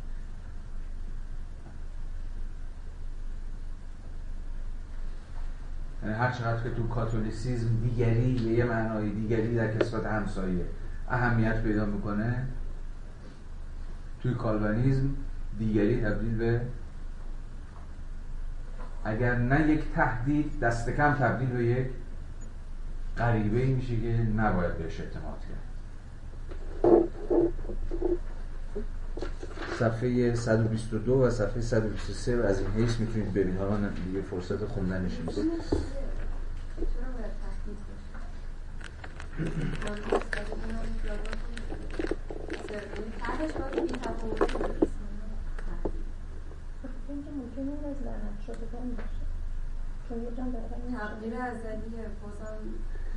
حالا در ادامه وبر میگه که که آره به شدت کالوانیست ها به شدت چقدر پیشتر رفتن تبدیل شدن به در واقع فرقه های در خود فرو بسته ای که مرز خیلی پررنگی بین خودشون و دیگران بکشیدن دقیقا به این دلیل که دیگران رو بر حسب که مثل اونا زیست نمی‌کردن به سبک و سیاه اونها بر حسب سلوک عملی اونها رفتار نمی‌کردن و جزء لعنت شدگان فرض فرض می‌کردن. همین دیگری ممکنه لعنت شده باشه. دیگری ممکنه همچون من جز برگزیدگان نباشه. بنابراین همواره یک بیاعتمادی دست کم وجود داره. یک خب دیگه همه داستان همینی که کالوانیست چجوری باید به خودش اعتماد به نفس بده؟ همه داستان اینه که کالوانیست چجوری؟ آینش اینه که باید فرض بر این بذاره که آره بیشتر میریم دیگه. اصلا خود شرط ایمان مطمئن بودن از اینه که شما جز برگزیدگانی. و اتفاقا نباید یه چک و شبهی بچه آقاستون باشه آقاستون رجوع قرن 17 هم حرف می‌زنیم. یعنی کالوانیزم اولیه. کالوانیزم که بعدا در قرنهای بعدی اینا همه دچار تغییر تحولات میشن. و پروتستانتیزم امروز اونا فقط یه تفسیری که احساس کنم خیلی خیلی داریم می‌زنیم تو سر داستان. پروتستانتیزم امروز تو الهیات مسیحی جز آوانگاردترین تفاسیر خود کتاب مقدس.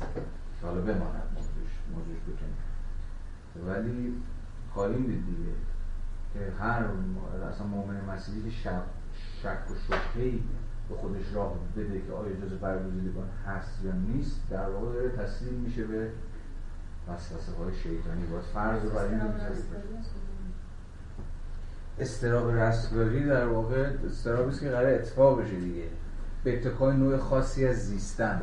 و نوع خاصی از زیستن که از قبل و از طریق نشانه هاش شما اعتماد به نفس کسب می‌کنی که بله من جزء برگزیدگانم گرچه هیچ وقت به تمامی رفت نمیشه یعنی جمع عینی نیست.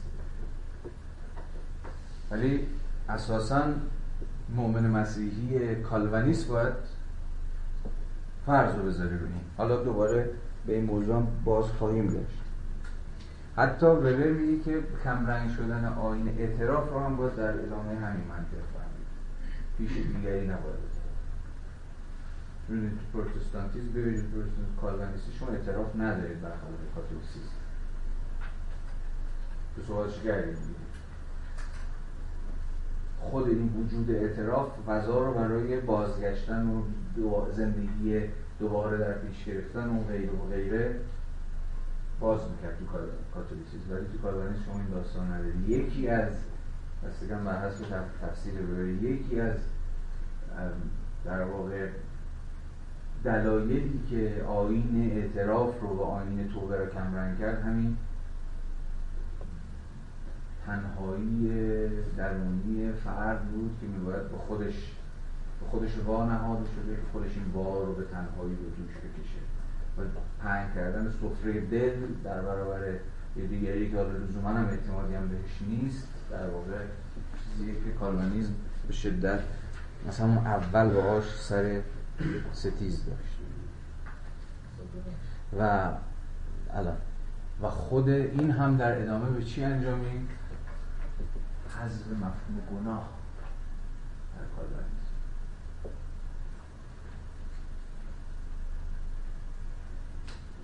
حذف روانشناختی مفهوم گناه.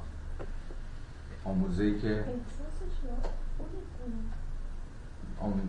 چیز دیگه احساس روانشناختیش ببین میگه احساس روانشناختی گناه دیگه در واقع تو کالوانیزم کمرنگ شد. کی سری سری سری. آره برو. الان کالوینیسم میگه که شما حالا چه کار درستی در حال انجام دادن کار درستی باشید چه نباشید ممکنه مثلا کار درست انجام نمی‌دید اما از اون چیزا باشید از رستگاران باشید. و چه بسا اینکه مثلا فکر می‌کنید کار درست دارید انجام می‌دید اما جزء رستگاران نباشید. بعد اینجا چی که بعدش حالا باید وارد یه سری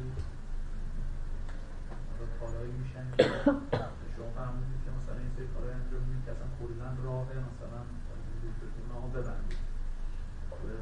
کار که اصلا این راه ورود به گناه باشه یا نباشه اصلا دست شما نیستش که چه وارد اون انتخاب بشید چه نشید. شما یا رستگاری که نیستید دیگه.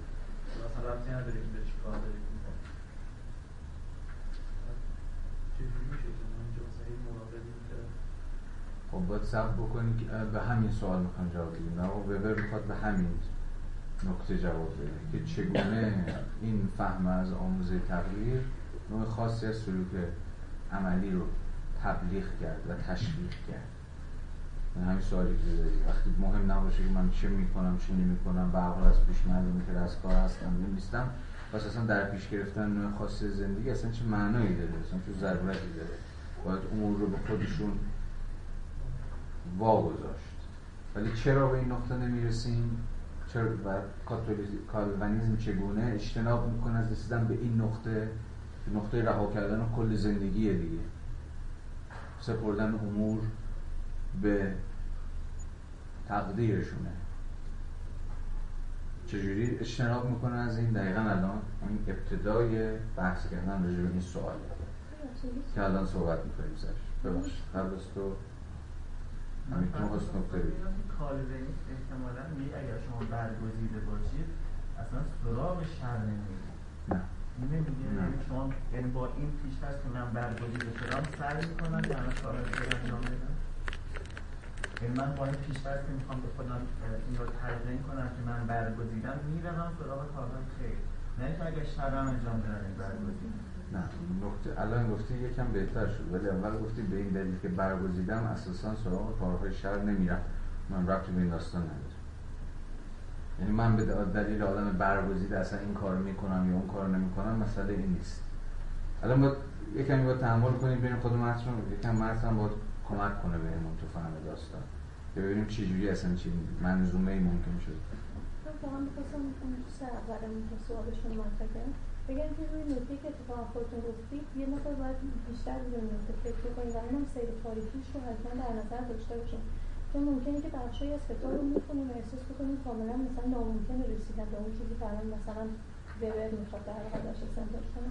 و این وقتی که خود وبر کمتر داره تغییرات تاریخی رو و اینکه چون پاسخگو نیستش نسبت به یه سری در واقع چون پاسخگو نیستن به یه سری از استرابهای درونی بنابراین جمع تحلیلی درشون اتفاق میفته. یعنی یه مقدار باید به این تغییرها و جمع تحلیلها اگر دقت بکنیم اون وقت متوجه میشیم که چه اتفاقهایی داره میفته و بهتر می‌تونیم درک بکنیم.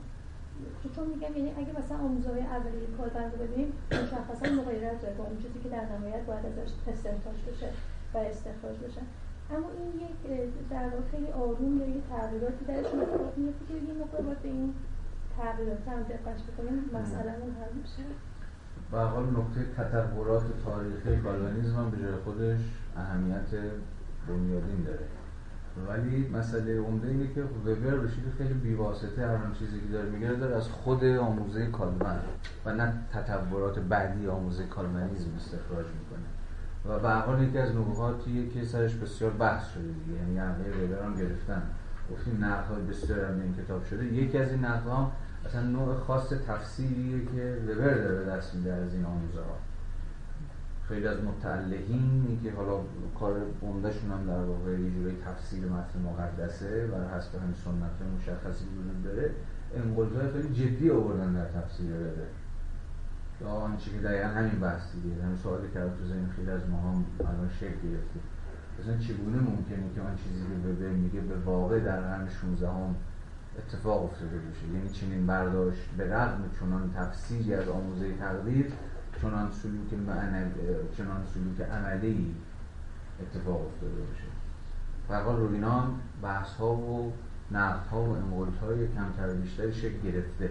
ولی ما فعلا کاری به اونا نداریم چون می‌خوایم که به شکل ایجابی دربی خود بفهمیم حالا سوال محوری الان دقیقا همینجاست. از کجا بفهمم که یکی از برگزیده آیا نشانه های وجود داره یا نه؟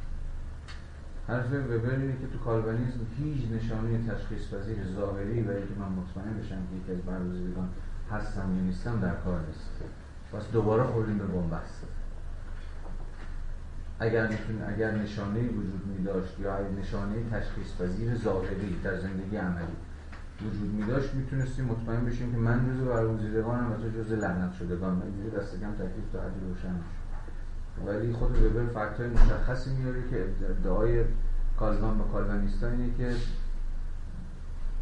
در زندگی روزمره لعنت شدگان و برگزیدگان شما کوچکترین تفاوتی کوچکترین اختلافی حس نمی کنید انگار که همشون یکی. نگاه بکنید لطفا صفحه 126 رو.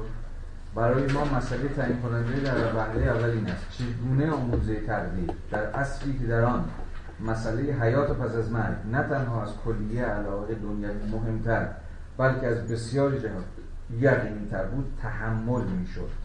یعنی اینقدر بار این آموزه تقدیر زیاد بود که فقط باید یه راهی پیدا می‌شد برای تحمل کردنش. تکان دهنده است دیگه نیست کنید شما به واقع مؤمنان مسیحی باشید و ناگهان با یه آموزه مواجه بشید که شما بگید ببین یه تاسی خدا انداخته اون اول. همینجوری دیگه اینو خیلی بیهزی یه تاسی انداخته حالا یا شما جفتیش آوردی جز برگزیده یا غیر اون. به همین به همین در واقع بی حساب و کتابی. در واقع تقدیر خداوند بی حساب و کتابی دیگه حتی چیز هم هست. حالا رگه های از این آموزه در اسلام هم وجود داره دیگه. همون به هر کس خواست بی حساب میبخشد به هر کی هم نخواست نمیبخشد یعنی از خداوند شما نمی‌تونید سینجین کنید نمی‌تونید بازخواستش کنید چرا من چرا اون اگه هر چیزی شوید یک کل اسلام. شما بالا پایین بکنید همینه دیگه. شما در واقع باز تو اسلام هم هست دیگه. حالا مشیت کلمه دقیقی نیست. حالا ببینید توی فلسفه اسلامی. یک حکمت الهی وجود داره که اون حکمت برای ما درشان باز نیست دیگه. ما چیزی لزوما نداریم به اون حکمت که حکمت خداوند برای چی تعلق گرفته به این اتفاق یا به این چیز یا تعلق گرفته به چیز دیگری. کسی خیلی ازش خبر نداره. در این حکمت به یک معنای بسته است. و بی حساب و کتابی همین خیلی کلمه به نظر من دقیقه. بی حساب و کتاب. یعنی با یک نوع اقلانیت عینی این جهانی شما نمی‌تونید کرده ها و نکرده های خداوند بالا پایین بکنید. حالا اینکه حالا باز آموزه های دیگری هست حالا در اسلام که به حال خود شما سهم دارید اینکه چه بکنید چه نکنید فلان بهمان بذاریمش کنار. ولی این آموزه در منتهای اگزجره خودش در کالوانیسم جلوه کرد دیگه. جایی که تو هیچ کاری هرچه بکنی هرچی نکنی همه در واقع اون تقدیر سر جاش هست. برای همین که به بردار میگه ببین چجوری تحمل می‌شدیم؟ داستان. اونجا یه بار سنگینی بود همونی که استراب درونی ازش به استراب درونی فرد مسیحی تعبیر می‌کنه. سوالی که دیر یا زود برای هر فرد مؤمن مطرح می‌شد و همه علایق دیگر را تحت شعار قرار می‌داد این بود. من یکی از برگزیدگانم. و چگونه می‌توانم از آورزش خود یقین حاصل کنم؟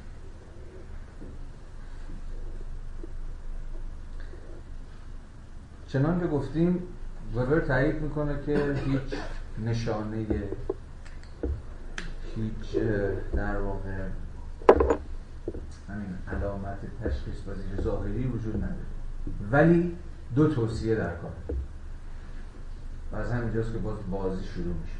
به رغم این اما در کار دو توصیه وجود داره برای این شما.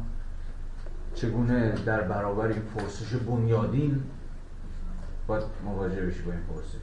آیا جز برگزیدگان هستن نیستن. توصیه اول در واقع همینه که سرش صحبت کردیم. فرد مؤمن به حکم ایمان ایمان قلبی و ایمان درونی خودش میباید خودش یکی از برگزیدگان به شمار بیاره. فرض بکنه. مثلا وظیفه ایمانی او اینه که خودش رو برگزیده بدونه. و به گونه ای زندگی کنه که انگار یکی از برگزیدگان. و هر شکلی از چنان که گفتیم شک کردن و شبه آوردن در اینکه آیا خداوند نظر مثبت به من داشته یا نداشته یا هر چیز شبیه به این در واقع نکوهش میشه و من باید از این وسوسه های شیطانی همین شک و شبهه که سعی صحبت کردیم دوری جست. و توصیه دوم که همه وسط به دومی هست اینه که فرد میباید از خلال جدیت در زندگی دنیوی و در پیش گرفتن سختگیرانه و ریاضت کشانه این زندگی.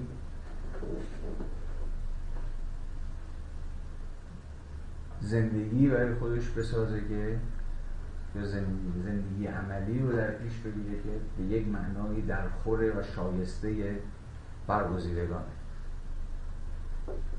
صفحه 126 رو ببینید بالا 126 و 127 در واقع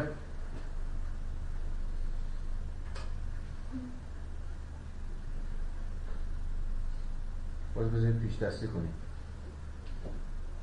خود موفقیت در این زندگی شغلی که مؤمن بهش توصیه شد که این زندگی شغلی رو سختگیرانه و جدی دنبال بکنه موفقیت در این زندگی حرفه‌ای در این زندگی شغلی در همین بقوف یا در همین کالین در واقع نقش چی رو بازی می‌کنه؟ نقش همون نشانه رو که تو یکی از برگزیده شدگان. یا دست کمی که می‌توانی یکی از برگزیده شدگان باشی.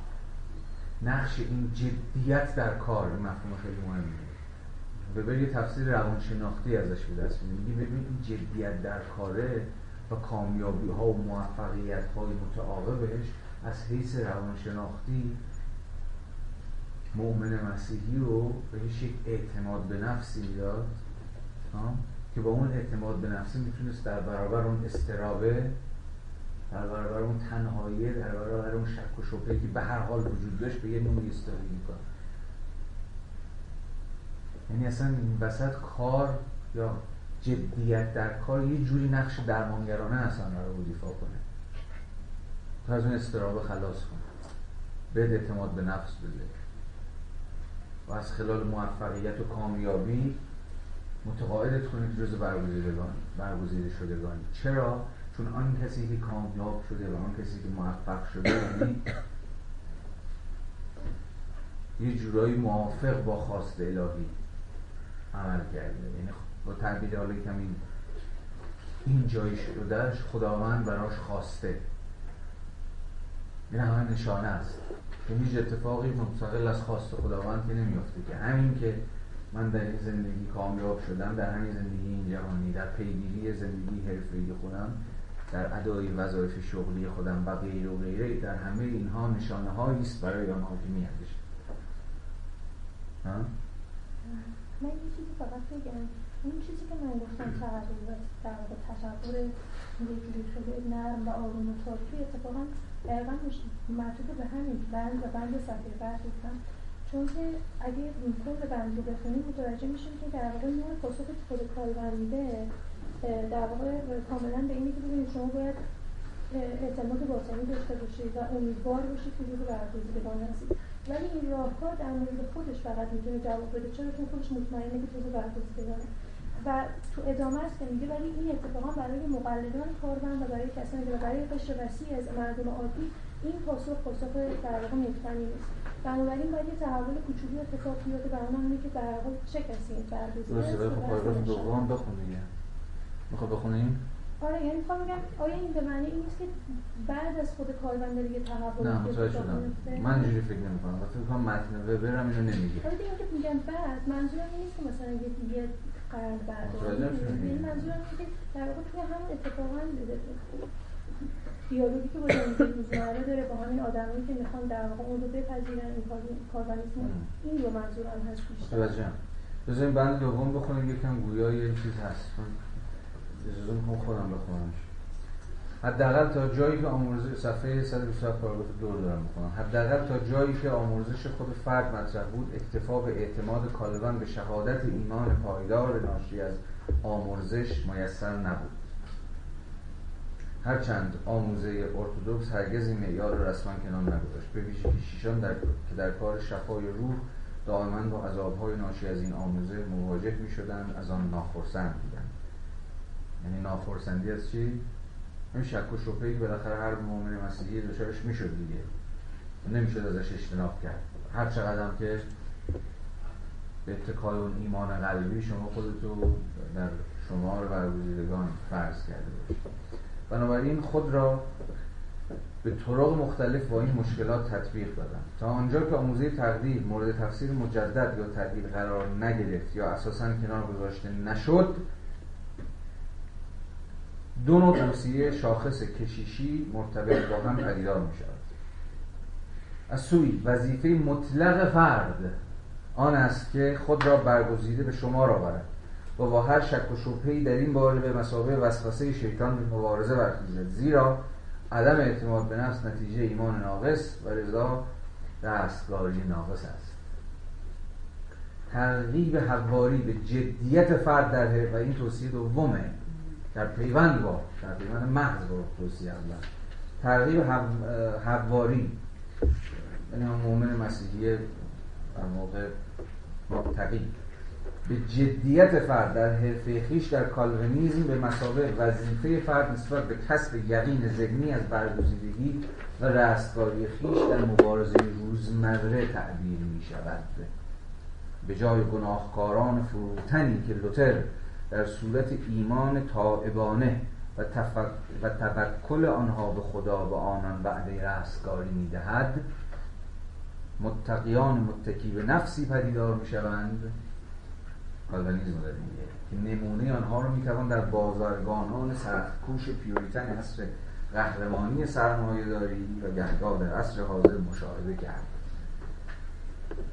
سوی دیگر برای دستیابی به این اعتماد به نفس فعالیت شغلی خستگی ناپذیر به عنوان مناسب ترین وسیله توصیه شده است فقط و فقط چنین فعالیتی های مذهبی را ظاهر کرده موجب یقین از آموزش می شود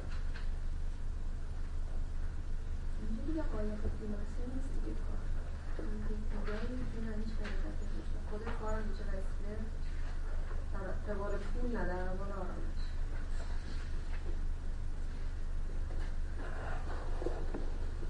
یه جا بهش برمیگرده اون فصل دوم. امیدوارم اونجا بتونیم بحث کنیم چون خیلی داستان میشه. ما متوجه شدید که چه اتفاقی داره میفته؟ الان یه چرخش داریم دیگه. یه, چرخ... یه چرخش تفسیری داریم. آموزه تقدیر داره به گونه ای فهمیده میشه. مثلا به روایتی که به داره که فضا رو فراهم می‌کنه برای اتفاقا نه یه جور در پیش گرفتن روحی غذا و قدری رها کردن امور به حال خود یا تسلیم طلبی محافظ کارانه معنی لوتری کلمه بلکه به مسابقه جور هایپر اکتیویتی یعنی یه جور بیش فعالی هستن.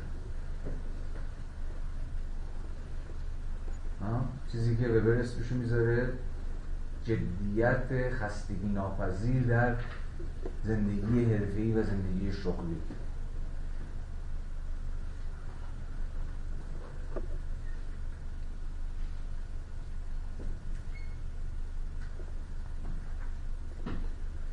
و همینجاست که به زمان مفهوم عمل practice یا همان مفهوم activity برای کالوینیزم مهم میشه. و در پیوند با اون مفهوم خود کار ادعای ببینید که با کالوینیزمی که این مفاهیم واجد, واجد شعن و واجد مرتبه و واجد اهمیت میشن.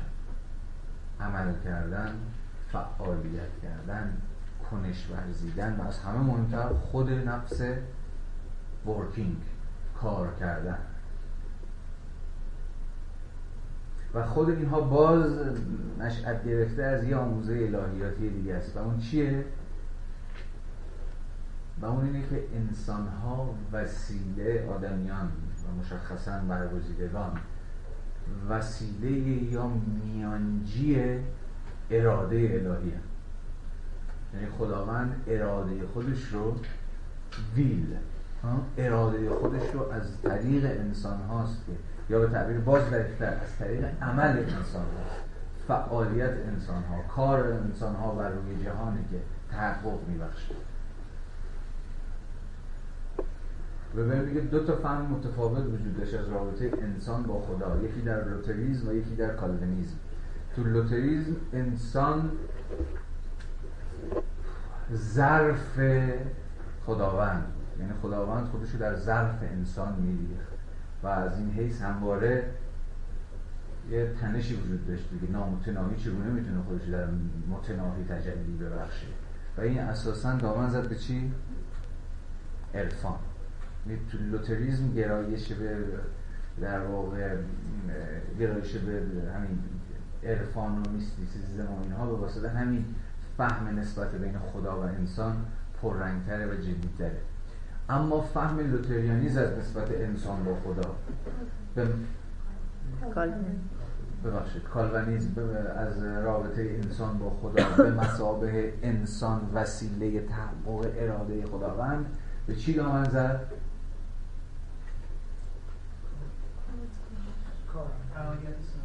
به همون هایپر اکتیویتی به بیش فعالی به اهمیت یافتن و شعن و منزلت یافتن در خود مفهوم عمل. و از همه مهمتر عملی ریاضت کشانه. اینجا ریاضت حالا اینجا باید دیگه با در مفهوم خود ریاضت هم بحث کنیم. و اینو اساسا خود این عمل یا خود این فعالیت یا خود این کار رو باید همواره به مسابقه عمل ریاضت کشانه بفهمیم.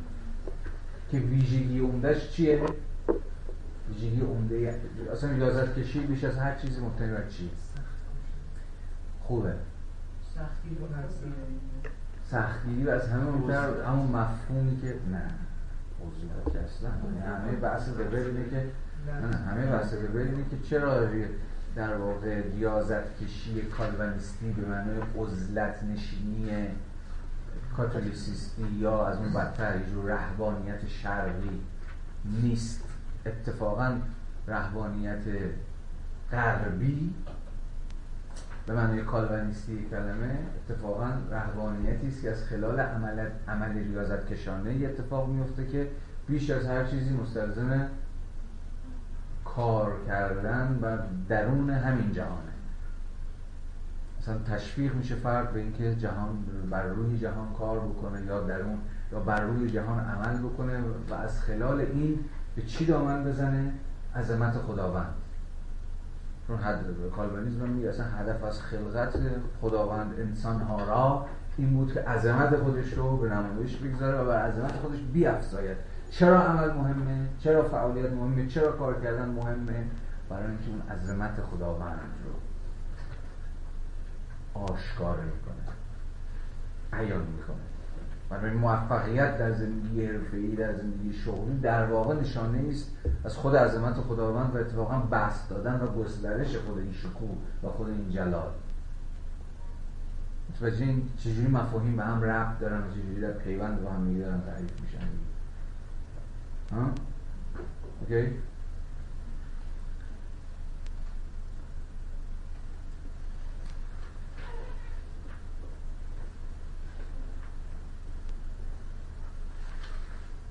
و اینجاست که می‌رسیم به یکی دیگه از باورهای کالون و کالونیستا و اون مسئله اثبات ایمانه ایمان شما چگونه اثبات میشه؟ تو کالونیسم الان می‌تونید بگید.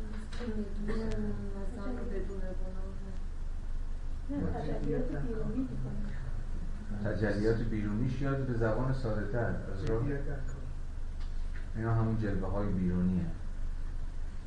بله جلوه بیرونی یه فرد مؤمن واقعی جدیت سخت نشانش در زندگی عملیش ولی نه طبعات عملیش یعنی ایمان درسته که امریست به تمام درونی به تمام قلبی به تمام باطنی تو پرستانتیزم. اما مشکل چجوری میگه مشکل جدی وجود داره. میگه چجوری میشه امر کاملا درونی و باطنی و غیبی رو اثبات کرد؟ کاملا میگه راه نتیجه کامل داره با هم غیر قابل تشخیص یعنی بالاخره یا نتایج عینی داره یا اینکه غیر قابل تشخیص همه قول وبر ببینید کالوانیزم پروتستانتیسم در همه فرقهاش و مشخصا کالوانیزم پر از تناقضات دقیقا جمله و, و کال پروتستانتیزم همنشینی در هم پیچیده از این تناقض هاست ولی اینم باز باید حواسمون باشه دیگه. به رغم همه اینها به رغم همه اینها که بله ممکن همه این طبعات عملی یک زندگی مؤمنانه همین موفقیت و کامیابی باشه که احتمالا هم خود مؤمن رو و هم دور رو متقاعد می‌کنه که بله تو بخشی از برگزیدگان این هم نشانه اما ته داستان اگه کاروان باشه احتمالا به شما خواهد گفت که ببینید هیچ کدوم از اینا در نهایت اطمینان روش نیست. اصلا واقعا بحث بر سر امید و یقینه ما امیدواریم که به واسطه این تجلیات بیرونی و موفقیت همون امیدوار میشیم به اینکه از برگزیدگانی به یقین حاصل کنیم. اگر یقین حاصل بکنید دیگه هرگز کنشی انجام نمی‌دید آره وبر وبر رفت و برگشتی در حالا اینجا یکی از جاهایی که میشه باز یقه وبر رو گرفت و همون اینکه یه جاهایی تمایز نمی‌ذاره بین امید و یقین. یعنی کالوینیست چه امیدوار باقی میمونه یا یقین حاصل می‌کنه. باز بین این دوتا هم چیز دیگه. آره ولی خب وبر هی مدام کلمه یا دست کم توی ترجمه هی مدام بر از این حرف می‌زنه که چگونه چه آره کالوانیست چجوری می‌تونه یقین حاصل کنه که آمرزیده شده چجوری آره، می‌تونه یقین حاصل کنه. قبلش هم میگه از کاتولیسیسم حرف می‌زنه میگه کاتولیسیسم بحثش اینه که امکان آموزش زیادی باز میگه منتها بله. این نبود که کلیسا حتما تو رستگار می‌کنه. نه تو با پیوستن به کلیسا می‌تونی در واقع احتمال بدی که داری رستگار میشی. یعنی یقین به اینکه رستگار شدی حتی خود کاتولیسیسم هم حاصل نمیشه. که اینقدر آموزه تبدیل و آموزش براش آره حالا راجع به اینو باز میشه مفصلتر با تو خود الهیات حرف زد. یعنی با با دانش الهیاتی داشته باشیم که از چقدر جلوتر رفتیم من بیشتر متوجه شدم که فاقد این دانش الهیاتی هم و این هر آنچه که میگیم باید حدی از احتیاط رو هم براش منظور کنیم. تنها تلاشی که می‌تونیم بکنیم این که ادعاهای وبر رو تصریح کنیم. وبر این گونه داره می‌فهمه این الهیات رو. و بر که این فهمش داره این ادعا رو می‌ذاره واسه خیلی از متعلقین مسیحی که یقین وبر رو گرفتن به دلیل اشتراکشون به دانش الهیاتی بوده دیگه. گفتن آقا چرت داری میگی مثلا چنین چیزی در نمیاد از کالبن چنین چیزی در نمیاد بوده. یا هر چیزی شبیه. ما هم نمی‌تونیم اینجوری بس کنیم چون چنان گفتم از پیش زمینه‌شو اساسا نداریم. و برای خیلی. برای برای همین هم بود که به شکل خیلی با چراغ خاموش من زیرابی رفتم اون بحث راجع به پروتستان می‌خوام حرف بزنم اینا. این دلیل ساده اینجا بند بند و آب داریم ولی دلیل سادهش این بود که احساس کردم واقعا الان وقتش نیست. که کسی در مقام جایگاه من که دو تا کتاب راجع داستان خونده نمی‌تونم می‌خوام راجع به الهیات پروتستان براتون حرف بزنم. به هر حال بگذارید اینا ملاحظاتی است که حواستون هست دیگه. جا به جا باید در مورد احتیاط. تفسیر مصابه شده تفسیر جامعه شناختی حداقل می‌تونه جالب باشه. اون کتاب در واقع اقتدار که مارکوزه نوشته درباره کالوان لوتر اتفاقا اونجا حتی مارکوزه از این حرف می‌زنه که اصلا این مثلا سعی کنه این دایره وبری فردیت منهای دولت رو زیر سوال ببره. مثلا از دولت درانی و اقتدار طلبی بیرونی کالوان و لوتر رو اینها صحبت کنه. کتاب آره. از این تفسیر اینکه یه فرد تنهایی مثلا بری از هر شکلی از اقتدار یا مثلا اقتدار بیرونی داره ساخته میشه توی کاربانیسم سعی می‌کنه فاصله بگیره و یه درایت دیگه بده. آره. حالا یه بحثی که وجود داره اینه که خود حالا یکی از دوستان که بود اشاره کرد به حال کالبان کسی که تو زمان خودش که همون ژنو عملا یه حکومت تشکیل میده دیگه. حکومت خیلی ترسناک هم تشکیل میده. دهنهای سرویس می‌کنه کالبان که در واقع خیلی چیز آدم کشی های خیلی عجیب و غریبی شو این آدم به زبان امروزی ما خیلی آدم امول افتاده بوده دیگه در چیز در شیوه حکرانی و حکومت داریم بنابراین سنجش ایمان یا اثبات ایمان از راه نتایج عملیش مستلزم اینه که ایمان به زعم آقای کالون می‌خواید ایمانی اکتیو ایمانی فعال. دقیقا اصطلاح خود کالون یعنی ایمانی نه معتکفانه نه گوش نشینانه نه ازلت گزینانه یا هر چیزی شبیه به این بلکه کاملا برخلاف. ایمانی که مشبه و معیده و محرک عمل. عملی عینی در همین جهان. و از این حیثه که دعوت به رستگاری یا تلاش برای رستگار شدن اساسا یک تکلیف عملی. کل معنای زندگی و عملی خود زندگی بود. و اینکه فرد مؤمن دیگه در کاتولیسی در کالوانیزم دیگه نمی‌تونست چون که صحبتش شد بر حسب همون چرخه از گناه تا توبه زندگی بکنه. و همین یا اون چیزی که وبر اسمش رو داشته بود گذار از حالت طبیعی به حالت رستگاری میباید زندگیش میباید مفتنی و این گذار تنظیم می‌کرد. و پیامد عملی این گذار چی بود؟ تبدیل زندگی به یک سلوک سلوک آقا. و بزن وبر این فضا رو برای اسمی کف نفس قاعد من باز کرد. یعنی اون نوع خاصی از اخلاق که از دل این دگرگونی در معنای زندگی در میومد مستلزم کف نفس بود. یا تنظیم نفس بود. Regulation of the self. یعنی خودی که باید ردولیت می‌شد قاعد من می‌شد و تنظیم می‌شد و خودش رو متناسب با قواعد و ضوابط و معیارهایی که تعریف می‌شد تنظیم می‌کرد. نکته مهم و بنیادی برای وبر همینه. چگونه زندگی و چگونه سلوک عملی مؤمن مسیحی در کالوانیزم انضباطی میشه منظم میشه قاعد من میشه. سر و شکل مشخص و منسجم پیدا می‌کنه به مسابقه یک تمامیت. چنانکه گفتیم از هو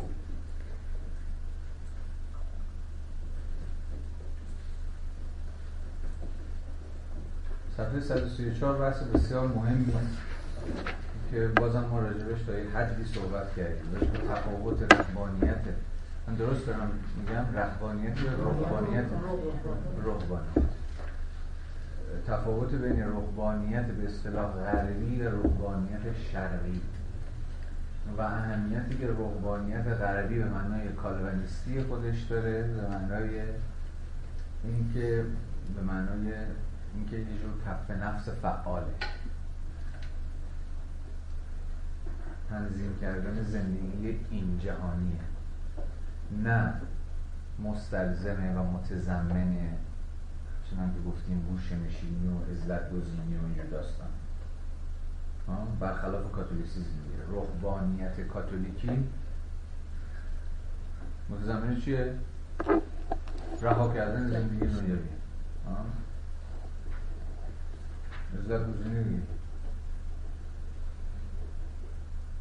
اما رهبانیتی که کالوانیزم دامن می‌زنه مبتنی بر یک ریاضت یک زهد پیشه کردن این جهانی. خود زندگی این جهانی در خود این زندگی این جهانی رو میباید تبدیل کرد به موضوعی برای زندگی زاهدانه و زندگی ریاضت کشانه که مستلزم ایجاد نظم در خود زندگی. غالبند کردن خود زندگی. نظارت همه جانبه بر یکایک دقایق خود این زندگی. و وقتی وبر از این حرف می‌زنه که کالوانیزم دامن زد به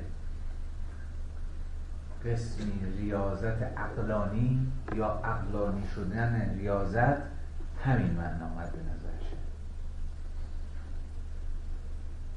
یعنی اقلانی شدن به مسابقه انضباطی شدن. اقلانی شدن به مسابقه سامانمند شدن قاعده مند شدن خود زندگی.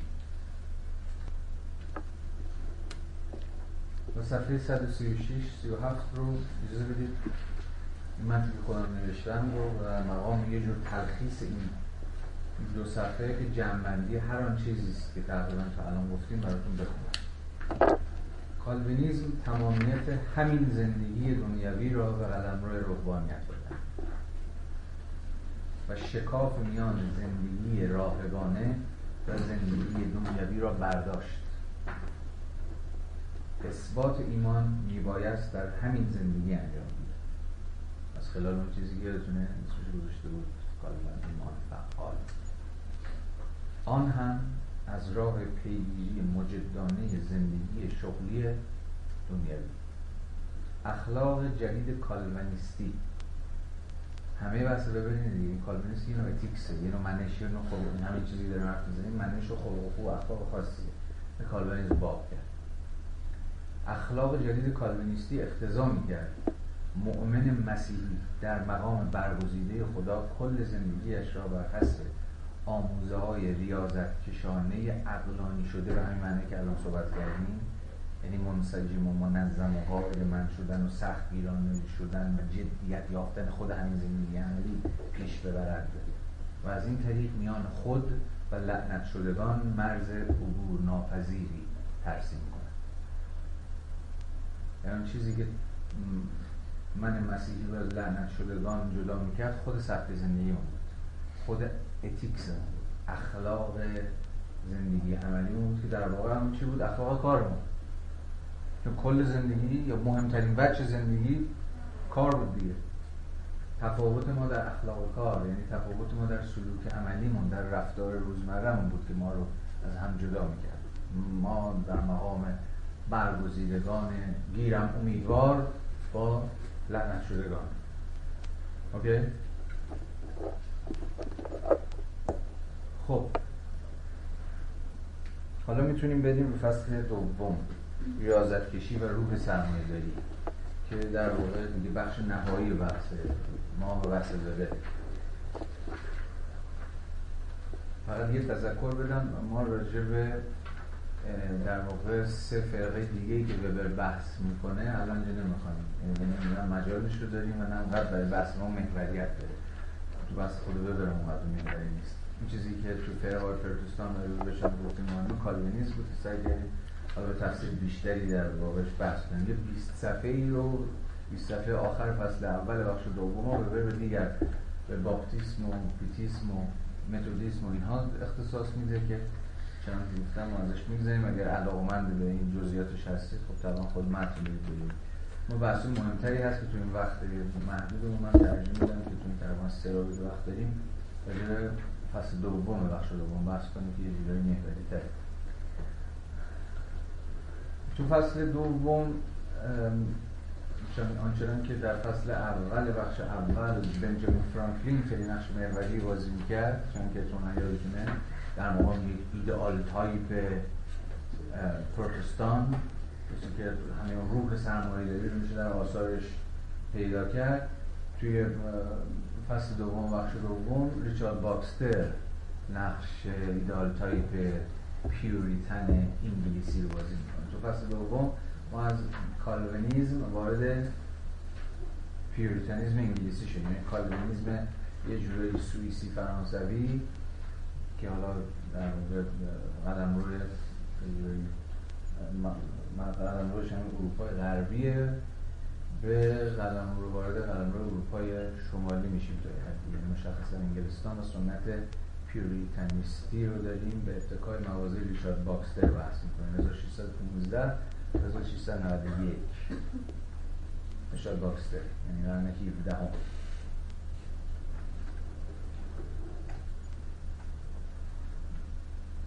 وبر میگه توی باکستر در واقع هم چنان که گفتم ideal type یک Puritan در ابتدای کار با نکوهش ثروت اندوزی مواجه میشه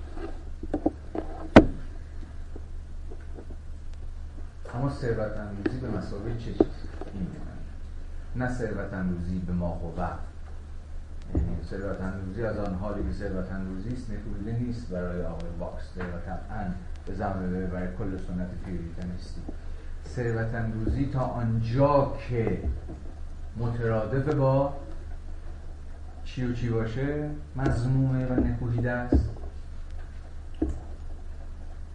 تا اونجایی که عامل بتالت تناسایی و التزاز محض یعنی چی؟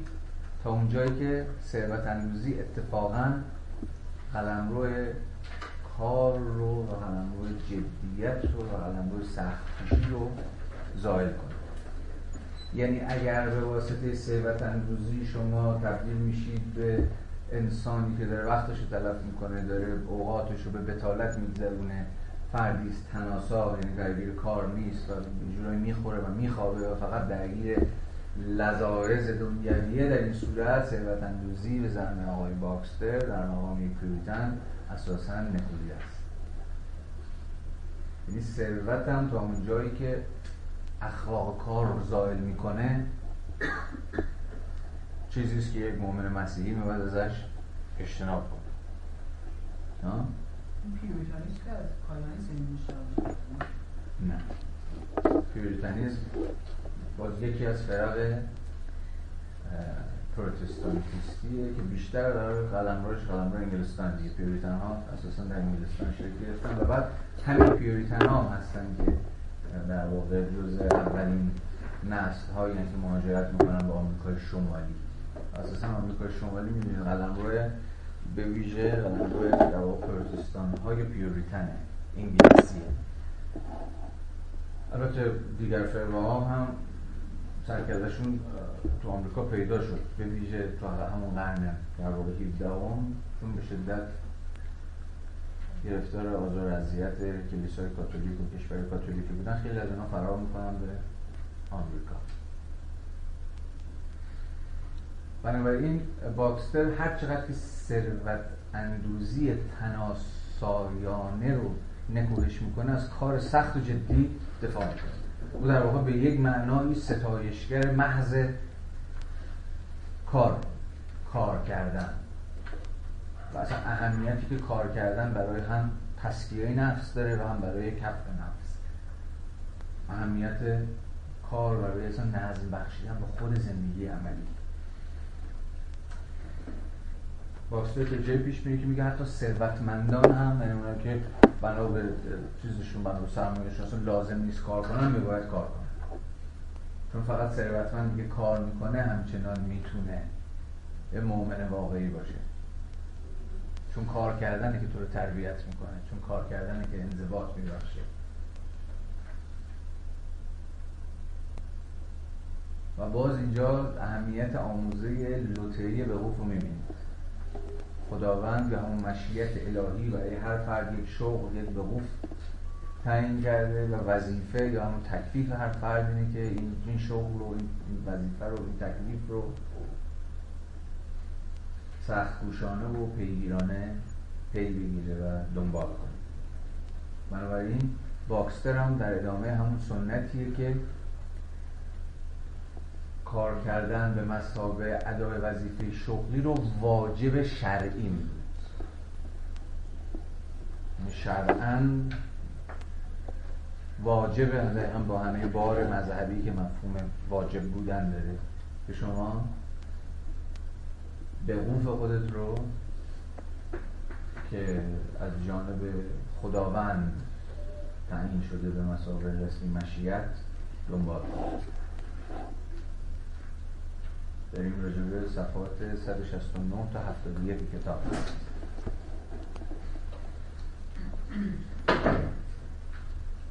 و باز نکته جالب اینه که وبر به این داستان اشاره می‌کنه که در باکستر هم در واقع تمجیدی از تقسیم کار و مسابقه تخصصی شدن وجود داره. تخصصی شدن مشاغل. چون باز به اتکای این تخصصی شدن مشاغل از خلال تقسیم کار تکلیف هر فرد پیش پیش روشنه که چی میباید انجام بده و چه نمیباید انجام بده.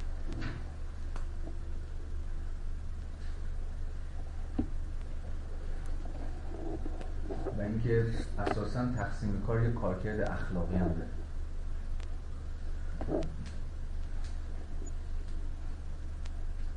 اینکه کار رو تبدیل می‌کنه به یک کار منظم منضبط مفید و بهینه.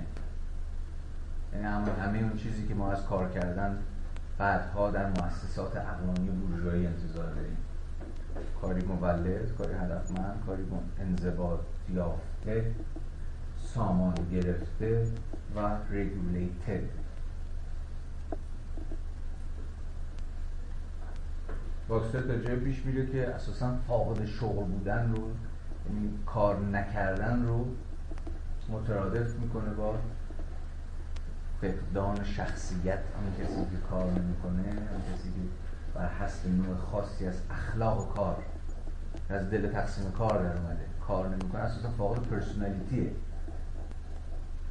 personality به زعم Puritan ها در رأسشون باکستر. شخصیت محصول کار کردن. کاری که به شما شخصیت میبخشه. حتما حتما. یعنی اصلا چیزی که فرد به فرد بکنه یا مؤمن مسیحی رو مسیحی می‌کنه واجب پرسونالیتی شدن خاطر شخصیت شدن. شخصیت چند گفتیم منظم و منضبط. تابع یک انضباط آهنی. هر چقدر زندگی عملی شما منضبطتر چون که دیدیم ایمان شما راسختر و برعکس. مؤمنان سختگیرانه تر و جدیتر از دیگران کار می‌کنن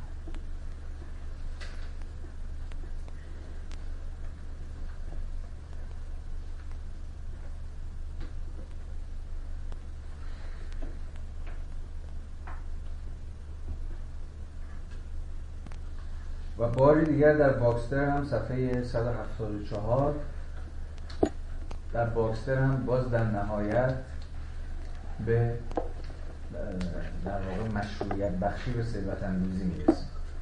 یعنی به رغم اینکه باکستر ثروت اندوزی به مثابه تن‌آسایی و بطالت و فلان و بهمان رو نکوهیده بود اما ثروت اندوزی محصول کار خود شخص که در غایت خودش محض رضای خدا انجام بگیره و در خدمت گستراندن عظمت باشه رو مشروع می‌دونه و به رسمیت می‌شناسه. و همو هم هست که در ادامه همون سنتی در کالوینیزم دیدیم کامیابی و موفقیت در کسب و کار رو در زندگی شغلی رو نشانه و آموزش الهی میفهم و از همین جهاز که رفته رفته شما با تمجید و تکریم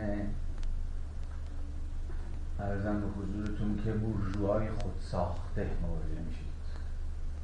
بورژوا در مقام همون فردی که یعنی هنوز ما وارد دوگانی بورژوا پرورتر نشدیم. حواستون باشه. یعنی قلم رو هنوز قلم رو دهمه یعنی جایی که هنوز ما باید یه جور فرآیندهای صنعتی شدن که یکی به تبدیل به کارفرما یکی به تبدیل به کارگر بکنه و در اینا هنوز مواجه نیستیم. فرماسیون هنوز فرماسیون فودالیستیه و غلبه در واقع اقتصاد همچنان با اقتصاد مبتنی بر کشاورزی است. و در اینجا فرد بورژوا در واقع همان مثلا مفهوم بورژوا بیش از هر چیز همون کسی است که خود به اتکای زور بازوی خود کار می‌کنه و زندگی او و واقع همون زندگی است که خودش ساخته فرد خود ساخته.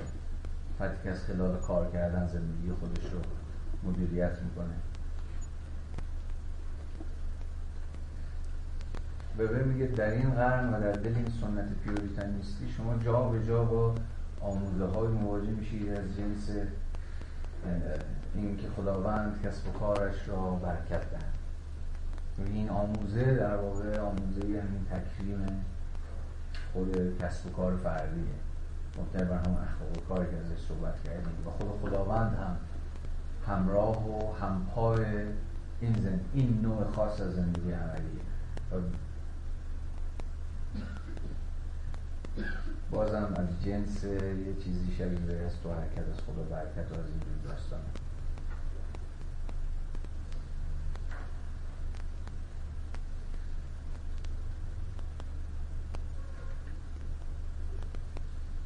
اما صفحه 177 و صفحه 188 وبر یک گام بحث خودش رو پیش می‌بره و مستد به زعم خودش خواد مستقیما از این حرف بزنه که این اخلاق کار پروتستانتیستی یا چطور ورژن پیوریتانیزمش یا چطور ورژن کالوینیزمش چه اهمیتی برای برآمد اقتصاد بورژوایی ایفا کرد؟ یا از چه یا از چه راهی؟ همین چیزی که تا اینجا گفتیم به برآمد این اقتصاد یاری رسونه شرایط رو و مقدمات رو براش فراهم ادعای ببینید که پیوریتنیزم دست کم با دو چیز به جد مقابله کرد و در برابر دو چیز با جدیت ایستاد. یکیش چون که تا الان هم باید براتون روشن شده باشه از طریق مواعظ باکستر لذت جویی بیواسطه از حتی پیوریتن ها تا جایی پیش رفتن که در واقع لذت بردن از لذت بردن فرد از خوشی های زندگی رو و حتی ورزش ها رو و حتی تفریحات رو و حتی سرگرمی ها رو نتوبش کرد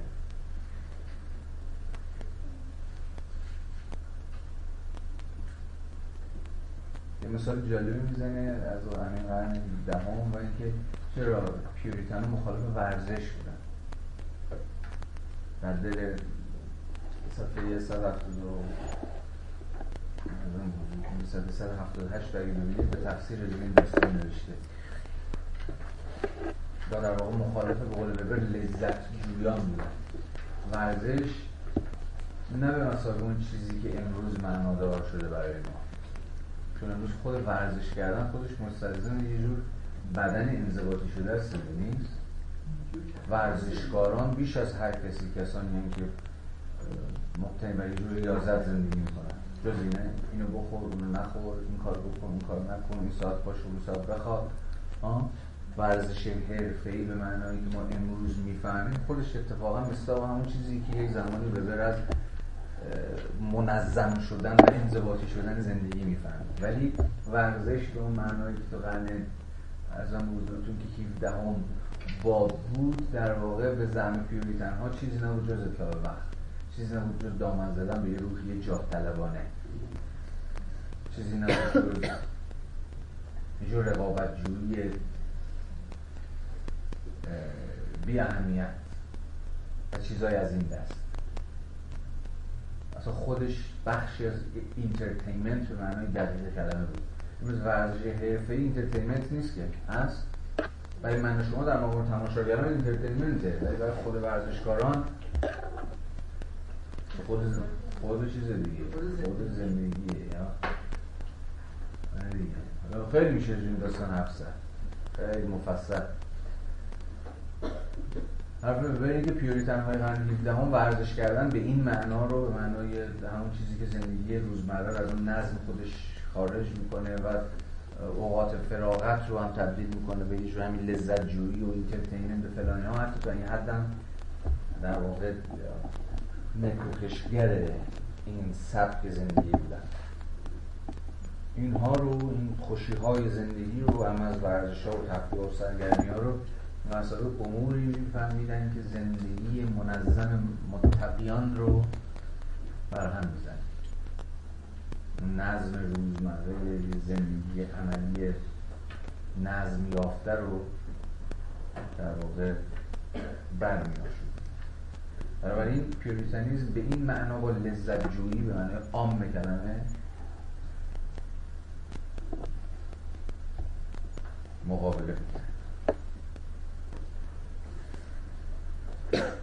و در و دومین بچی که پیوریتانیزم باهاش از در مخالفت در اومد کاملا در پیوند با بچه اول ماجراست چه مصرفگرایی و تجملات.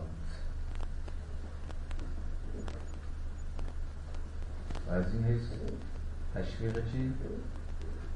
شما اتیکسی قبل قناعت به ساده زیستی در اسم شما برش می‌ذارید یعنی آن ریاضتی که ازش سخن گفتیم پروتستانتیز بهش دامن زد. هم از یک طرف لذت جویی رو نفت می‌کرد.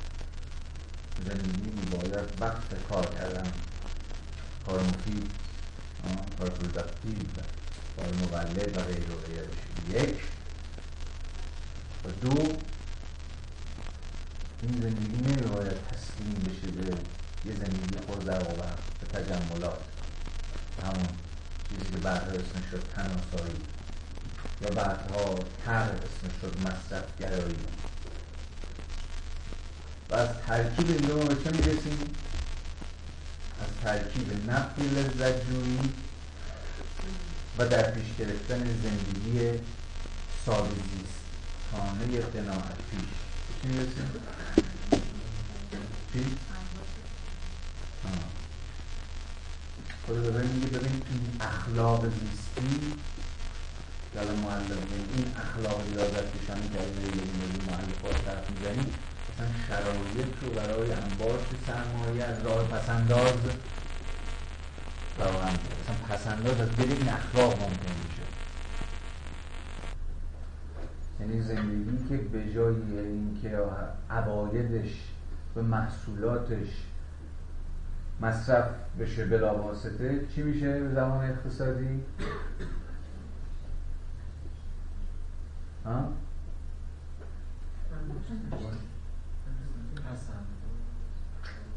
یکی چیز اون زیرمی رو گفت. شما اون چیزی رو که در میارید به جای اینکه خرج کنید دوباره چیکارش می‌کنید؟ آبای کلا دیگه سرمایه گذاری اینوستمنت اصلا مفهوم اینوستمنت معنا میشه. انباشت ممکن نیست مگر از خلال اینوستمنت دیگه. یعنی پول روی باز به زبان ساده. پول روی پول نمی‌تونه تولید بشه مگر از خلال سرمایه گذاری باز آقای وبر.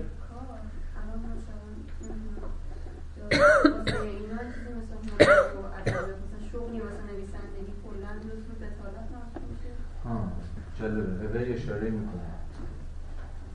تا میگه پیوریتن ها حتی در این حوزه ها به شدت آدمای سخیه بودن. یعنی حوزه هایی رو به شدت مخالف تاعت یک روی خوشی نشون نمی‌دادن دیگه. اون انواع زیبا تاعت نمی‌دونم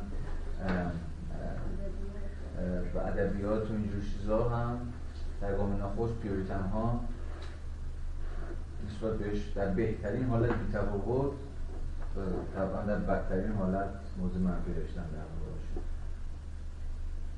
جالبه که وبر دقیقا اشاره می‌کنه به این داستان. یعنی آدم های یه جورای خشک مقدسی که همه زندگی براشون زندگی دنیویشون زندگی عملیشون تبدیل شده به اخلاق کار. اخلاق کاری که درش ثروت اندوزی مشروع به شرط اینکه به شیوه های مشروع انجام بشه به شرط اینکه منظر رضای خداوند انجام بشه و به شرط اینکه دامن زننده به چی باشه خود همون عظمت خداوند. مثلا چجوری مشروعیت سازی می‌شد فرایندهای هم باش دقیقا از همین طریق. از همین طریق که هم باش بیشتر ثروت بیشتر موفقیت و کامیابی بیشتر در زندگی عملی. به چی داره دامن خود خداونده که داره شکوفا در میشه. و گستره شکوه و جلال خود اوست که داره افزوده میشه. بنابراین ثروت اندازه می‌دید با چه تفسیری با چه زیگزاگی داره زیگزاگی تفسیری داره مشروعیت سازی میشه. دیگه از دقیقش یعنی مؤمن مسیحی که دو تومن رو می‌کنه چهار تومن. خداوند رو داره بیشتر. شکوفا می‌کنه داره حال به خدا میده. خود عظمت او رو داره بحث میده داره گسترش میده. وبر میگه یه بچه دیگه ای از این اخلاق پیوریتنیستی هم خیلی این داستان کمک کرد. و اونم این بود که اگر این اخلاقی اگر دو تومن به دست برسید رو امان روحیه امانت دارانه اختضا می‌کنه که نه تنها دو تومن نکنی یه تومن که بلکه یه چیزی هم اضافه اضافهش کنی و به صاحبش برگردی. همه این آموزه ها به داره نشون میده همه آموزه ها در همون ایده ها چجوری داره کمک می‌کنه به شکل گرفتن نوع خاصی از اخلاق عملی. زندگی مؤمنان رو داره تنظیم می‌کنه و مؤمنان رو داره تبدیل می‌کنه به نخستین بورژواها. به نخستین کارآفرین ها و نقش این نقش این اخلاق پروتستان چی در دامن زدن به این اقتصاد یا این سامان اقتصادی جدید؟ می‌بینید که معلفه کم کم داره ساخته میشه توی در واقع روایت یه لحظه.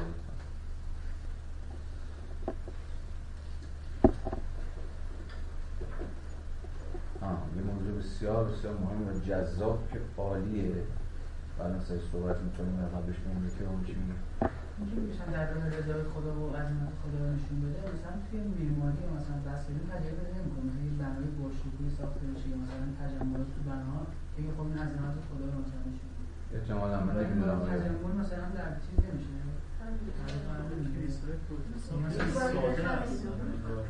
مثلا بگه بنای مثلا این مجسمه که مثلا عظمت خدا رو برشکوه نشون بده با این پولا ولی خب این با این تجمل که مخالفن در تا جایی که به پیوریتن مربوط میشه تو روایت وبر مسئله بر سر تکریم ساده زیستی تکریم ریاضت کشی و همون اخلاق زاهدانه است.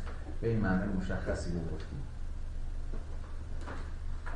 ولی پارادوکس ماجرا همینجاست. و اون همون جاییه که چگونه اتفاقا پروتستانتیزم گور خودش رو به دست خودش می‌کنه اتفاقا از خلال دامن زدن به ثروت چیکار می‌کنه؟ ناسوتی سازی. زمینی کردن. واقعا همون حاله مقدس خودش رو خودش به دست خودش زائل می‌کنه. بسیار بسیار صفحه مهمیه. صفحه 184 186 باز فرصت نیست بخونیم ولی ببین میگه تاریخ رهبانیت همچون تاریخ مبارزه مستمر با اثرات ناسوتی ساز ثروت. یه بندی یه روایتی می‌خونه از یکی از همین در واقع مطمئن نیستم باکستر یا کسی دیگه حالا خیلی مهم نیست. میگه ببین از یه طرف آره مدام این ثروت اندوزیه ثروت برای رضای خدا و غیره و غیره مشروع. تکریم شده همجید شده و غیره و غیره. ولی آیا همین که هر چقدر ما ثروتمندتر بشیم هر چقدر که بر سرمایه خودمون بیافزاییم اتفاقا زیاد خودمون رو نزدیم. از این حال ثروت بیشتر قدرت بیشتر قدرت بیشتر غرور بیشتر غرور بیشتر رقابت بیشتر و رقابت بیشتر. همینجوری ادامه ادامه پیدا می‌کنه و چیزی که زائل می‌کنه و در واقع زیرابش رو می‌زنه خود روح مذهبه.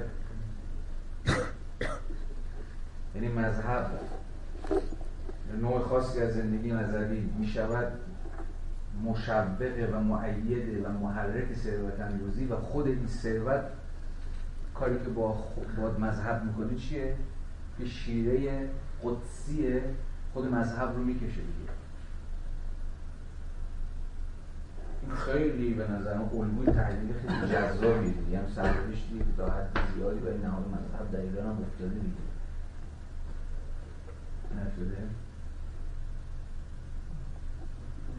هم رشد ثروت و کاری خیلی مشهور نشد که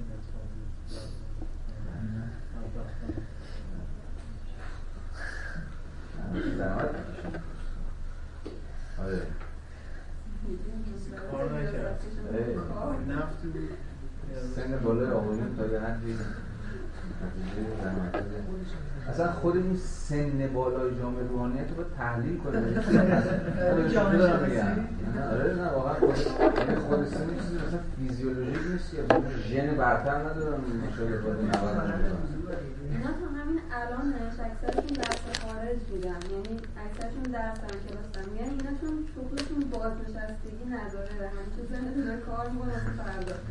تموم خیلی انشالله هم ارزم به حضورتون که بنابراین بحث بعدی ما میشه در واقع زوال تدریجی روح مذهب به واسطه همین ثروت و جایگزینی اون با دنیا پرستی به قول بزرگ سوکیانه یعنی مذهب یا هم پروتستانتیزم نقش خودش بازی کرد مثلا اون میانجی ناپدید شونده. و اتفاقا شرایط رو برای ناسودی شدن برای دنیا پرستی برای همون مصرف گرایی و برای همون فراهم کرد و بعد یک بار برای همیشه نقش پشتیبان خودش رو رها کرد و در تاریخ گم شد. این همون تعبیری که ما به کار بردیم یعنی خودش گور خودش رو کند.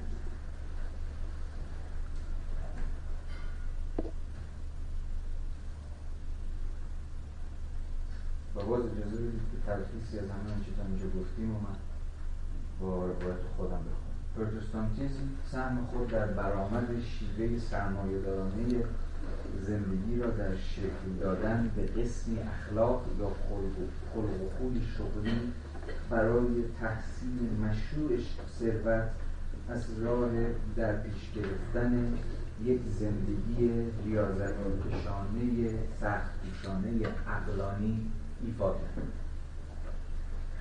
یکی از عناصر بنیادین روح سرمایهداری که همان شیوه عقلانی زندگی بر مبنای ایده شغل در مقام تکلیف باشد از دل اخلاق کار ریاضت کشانی پروتستانتیستی سر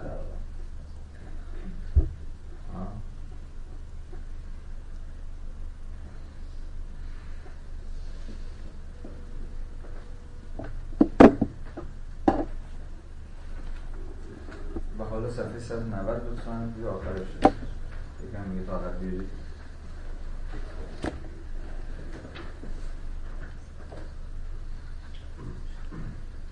این بندها یه جورایی بخشی از مهمترین و بسیار نقد شده یا بیش از همه نقد نقد شده هم نشده ترین بندهای اخلاق. هم پاراگراف دو صفحه 190 یعنی همین چرخشی که الان ازش حرف زدیم.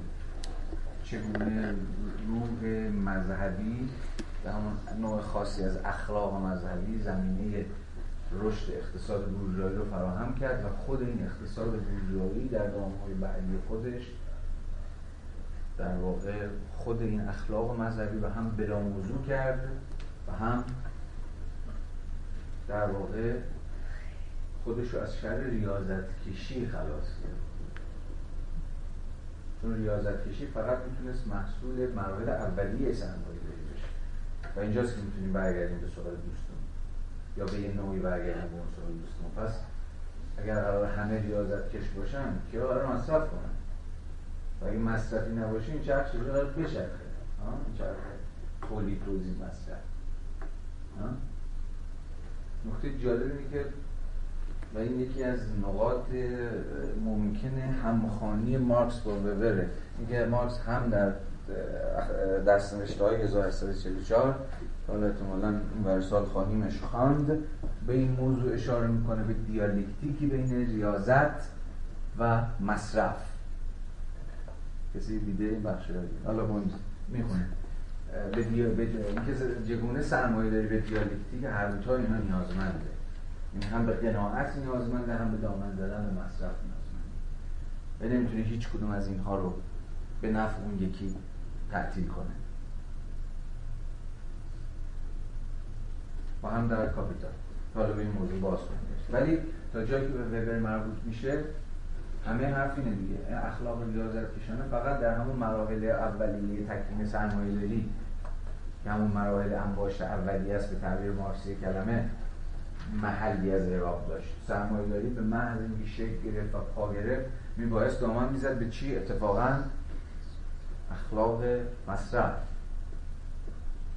و همینجا هم بود که یه جورایی دیگه روح مذهبی زهد کشانه یا زاهدانه پروتستانتیستی بلا موضوع شد و سرمایه‌داری تبدیل شد به یک نظمی که واجد قوانین خودبنیاد خودشه و دیگه چون که هفته پیشم بحث کردیم نیازمند هیچ حامی و پشتیبانی نیست.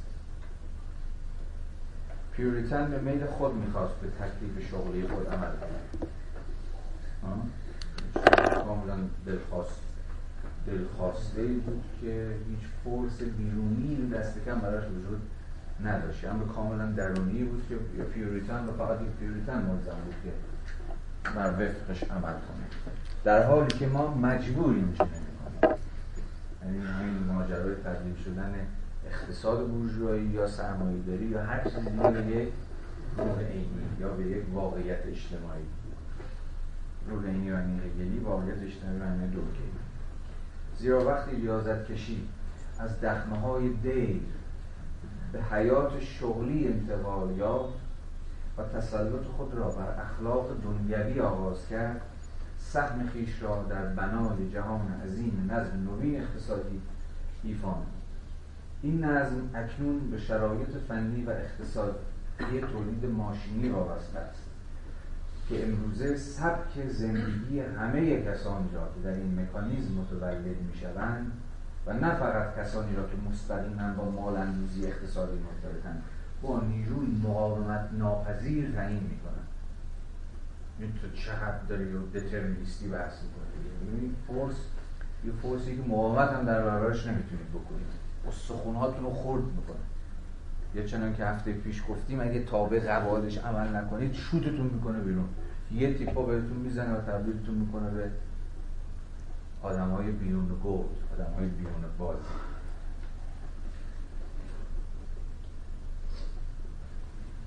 و شاید تا زمانی که آخرین تون زغال سنگ مصرف شود تعیین نماید. اینجا روحیه های روحیه خیلی آخر زمانی رو هم می‌تونید ببینید. وجود داره پیش دستانه از آینده ای حرف می‌زنه که این قواعد الزام آور سرمایه دارانه یعنی شیره کل جهان یعنی تا جایی شیره کل جهان بکشی با این نظم پیش خواهیم رفت. و می‌بینید آنچنان نیرومند این نظم عینی در برابر می‌بینید دیگه تجاهی جهان همین مصرف شدن آخرین تون زغال سنگ رو مثلا شما ترجمهش کنید به زبان امروزی میشه چی؟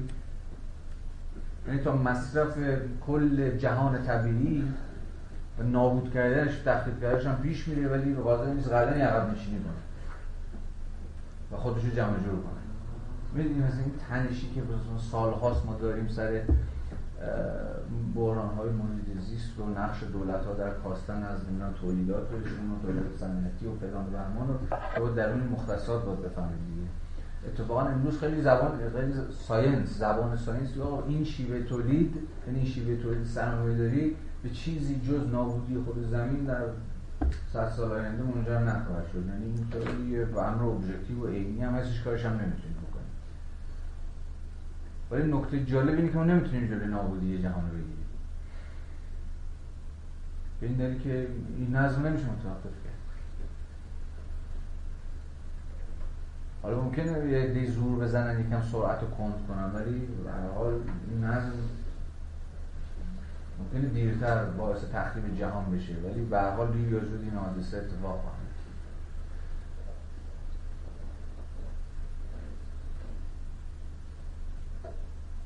به این معنی که چقدر بیرون از اراده ماست دیگه به این نکته که بارها بهش تذکر داده شده این که ما امروز جالب پایان جهان خیلی راحتتر از تغییر جهان می‌تونیم تصور کنیم درسته؟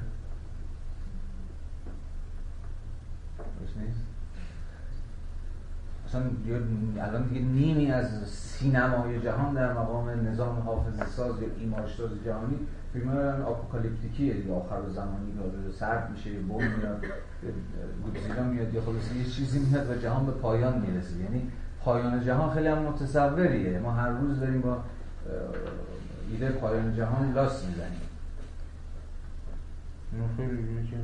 ولی تغییر جهان یعنی تغییر آن چیزی که پایان جهان رو به تأخیر دست کم بندازه اصلا تصورش انگار غیر ممکنه. به این دلیل ساده که احتمالاً نولیبرال ها به شما خواهند گفتش که هیچ آلترناتیوی برای نظم عینی وجود نداره. یعنی همون تغییر جهان غیر ممکنه. همینه که هست. ولی یه نکته داخل پرانتز بامزه بگم. امروز خیلی کم نکات بامزه گفتم براتون اینه که یه آقایی هست نام آقای مرتضی مردی ها به نظرم در واقع ببخشید آقای ها اینه که یه دلغه که به تمام معنا واقع نماینده مثلا تفکر لیبرالی در ایران. یه ماه پیش پستی نوشته بود. به این معنی که آره این چپا تا خود نهاد علم هم نفوذ کردن و دارن یه شایعاتی رو دامن می‌زنن تحت عنوان همین تخریب زیست محیطی جهان و اینکه مشکلات زیست محیطی جدی و فلان و مخ یعنی scientist ها رو زدن و از خلال این مخ سیاست مداران زدن و در واقع هدفشون چیزی جز این نیستش که از خلال دامن زدن به این خواب و خیال اقتصاد سرمایه‌داری رو از کار بندازن یا در برابر اقتصاد سرمایه‌داری این بار در لباس مبدل دفاع از زیست محیط و اکولوژی و اینجور چیزها ایستادگی بکنن. در صورتی که این یه شایعه بیشتر نیست. تخریب این دری برای یا اینا حرفند اصلا مارکسیست هست برای کمت کردن نظام سرمایه داری و اینجور چیزا. یعنی همون حرفی که امروز خیلی شیکترش رو از آقای آقای ترامپ شرفا دارید میشنوید و در واقع اصلا خروجشون هم مثلا این معاهده پاریس و اینجور داستان هم در واقع توجیه ایدئولوژیکش این بود که آقا اینا شایع است. یه توجیه غیر ایدئولوژیکش هم این بود که آقا ما اگه قرار باشه که واقعا این فتیله کارخونه ها و اینا رو بکشیم پایین اقتصاد آمریکا که به هنوز یه درصد بالایش ممکنه اقتصاد صنعتیه می‌خوره زمین. یعنی اقتضای حیات اقتصادی ما اینه که این چرخ به چرخه و حالا پیامدش هم تخریب جهان اکولوژی و از این دریوری ها و دریوری به زبان امثال محلی ها بود چه باک؟ نه اساسی کتابی. آقای فریدمن جهان مسطح هست؟ نه نمی‌دونم توماس فریدمن یا نه. یکی که اومده یه سیکلای پنجاه ساله معرفی کرده. انگار. و گفته که مثلا چند تا رئیس جمهور آمریکا رو اومده توش به عنوان نقاط برجسته این سیکلای پنجاه ساله گذاشته. مثلا آره، می‌دونم. هوور به روزولت کارتر به ریگان ترامپ هم گفته به عنوان کسی که قطعا بعد اون ما ازش گذر می‌کنیم یه رئیس جمهور شبیه یه رئیس جمهور دورانساز خواهد آمد. و ساینس هم قطعا به این مسائل تغییرات اقلیمی غلبه خواهد کرد. یعنی میگن اصلا نگران نباشید. واقعا؟ اصلا نگران نباشید. چون میگم چند ماه پیش تا یک دوست مشترک خودمون والا من اسمش حالا اون کتاب اگر تونستی لینکش رو یا اسمش رو ببینیم آره. چیه؟ داشت تیم که گفته بود یه تا 50 سال یه سیاره پیدا کنید یه دیگه بله. در کندی و اینا رو من شنیدم یه همچین حرفایی میگن می‌زنن. خدا دانه خب بذاریم چند خط آخرم بخونیم. خب به نظر باکستر غم نعم دنیوی بایستی فقط مثل ردای سبکی که هر لحظه بتوان به دور انداخت بر شانه اهل تقوا قرار داشته باشد. اما سرنوشت چنین می‌خواست که ردای سبک به قفسی آهنین تبدیل شد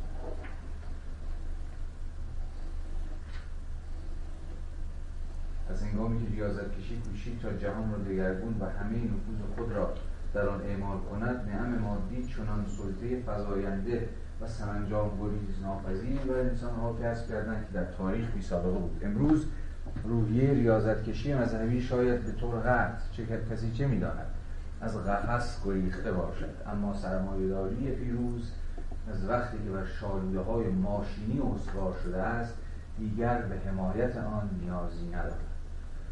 به نظر می رسد خجلت وارث خندروی روحی ریاضت کشی یعنی فلسفه روشنگری نیز به نحو برگشت ناپذیر در حال ظاهر شدن باشد. چون صدای امثال آدورنو و اوکایمه و همین فرانکفورتی ها رو میشنید دیالکتیک روشنگری یا همون زوال روشنگری.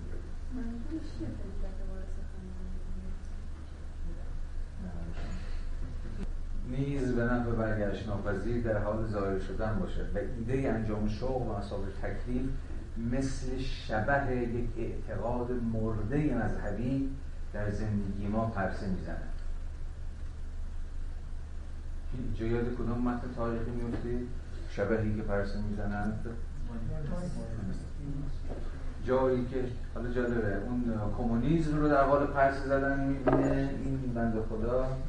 شبه روح مرده مذهبی رو که در واقع خبر از پایان یک عصر یعنی روحیه پسیمیستیک یعنی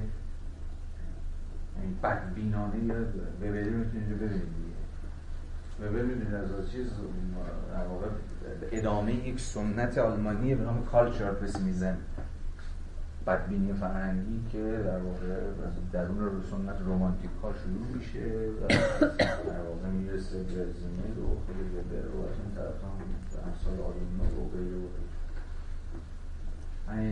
رویه خود این کالچر پسیمیزم هم برخلاف کاملا در برابر رویه اوتوپیک امثال مارکسیزم دیگه.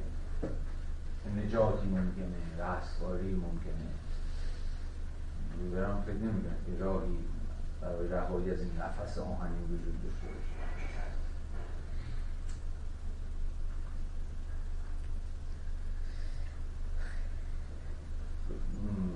ایده انجام شغل مسابقه تکلیف مثل شبه دیگه اعتقاد مورد مذهبی در زندگی ما ترسیم زدن جایی که ایده انجام شغل مسابقه تکلیف مستقیما نتواند به عالیترین ارزشهای معنوی فرهنگی منتصب شود.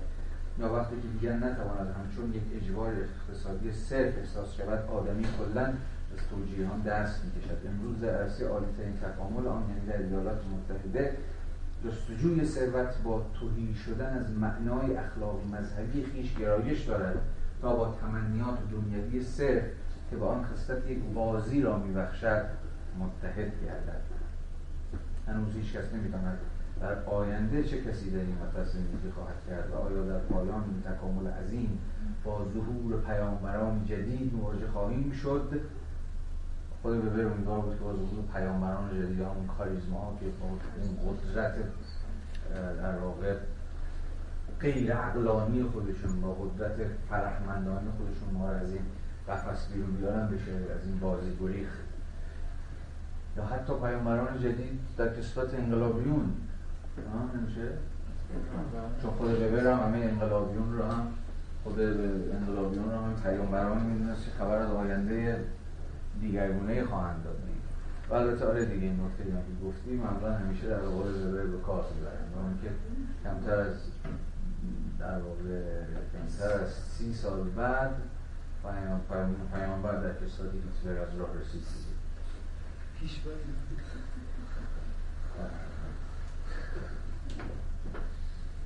و آیا در پایان این تکامل عظیم با ظهور پیامبران جدید روبرو خواهیم شد یا با نوزایی عظیم ایده ها و آرمان های قدیمی یا اگر هیچ کس این دو شب عملی نشود با تحجر ماشینی شده ای که با نوعی خودستایی چندشاور مشاته شده اما در هر حال درباره واپسین انسان ها اینجا دیگه نیچه میره غلغل می‌کنه اما در حال اما در هر حال درباره واپسین انسان های این تکامل فرهنگی به درستی می‌توان چنین گفت و این عبارتی است از گوته متخصصان آری از روح و لذت طلبان فاقد قرب این پوچی تصور می‌کند به ترازی از انسانیت دست یافته است که هرگز دست کسی بدان نرسیده است. این این خط بعدش جالبه. اما اکنون به قلمرو داوری های ارزشی و اعتقادی رسیدیم و لزومی ندارد چنین داوری هایی را برای این بحث صرفا عالی بود. بهترین بخش کتاب همینه بعد خودش میگه که اشتباه کردم. عالی بود عالی بود. و در پاراگراف آخر صفحه 192 قیاسی می‌کنه بین رویکرد خودش و رویکرد ماتریالیستی و میگه نمی‌خواد که یک تحلیل یک جانبه به معنی ایدالیستی کلام جایگزین یک تحلیل یک جانبه دیگه به معنی ماتریالیستی کلمه بکنه و هر دو کرد به یک اندازه امکان پذیرند اما اگر نه به عنوان مقدمه بلکه به عنوان نتیجه پژوهش تلقی شوند هیچ کدام خدمت چندانی به حقیقت تاریخی نمایند خطای آخر صفحه خب به نظرم آمدیم به پایان اخلاق پروتستان. امیدوارم که مفید بوده باشه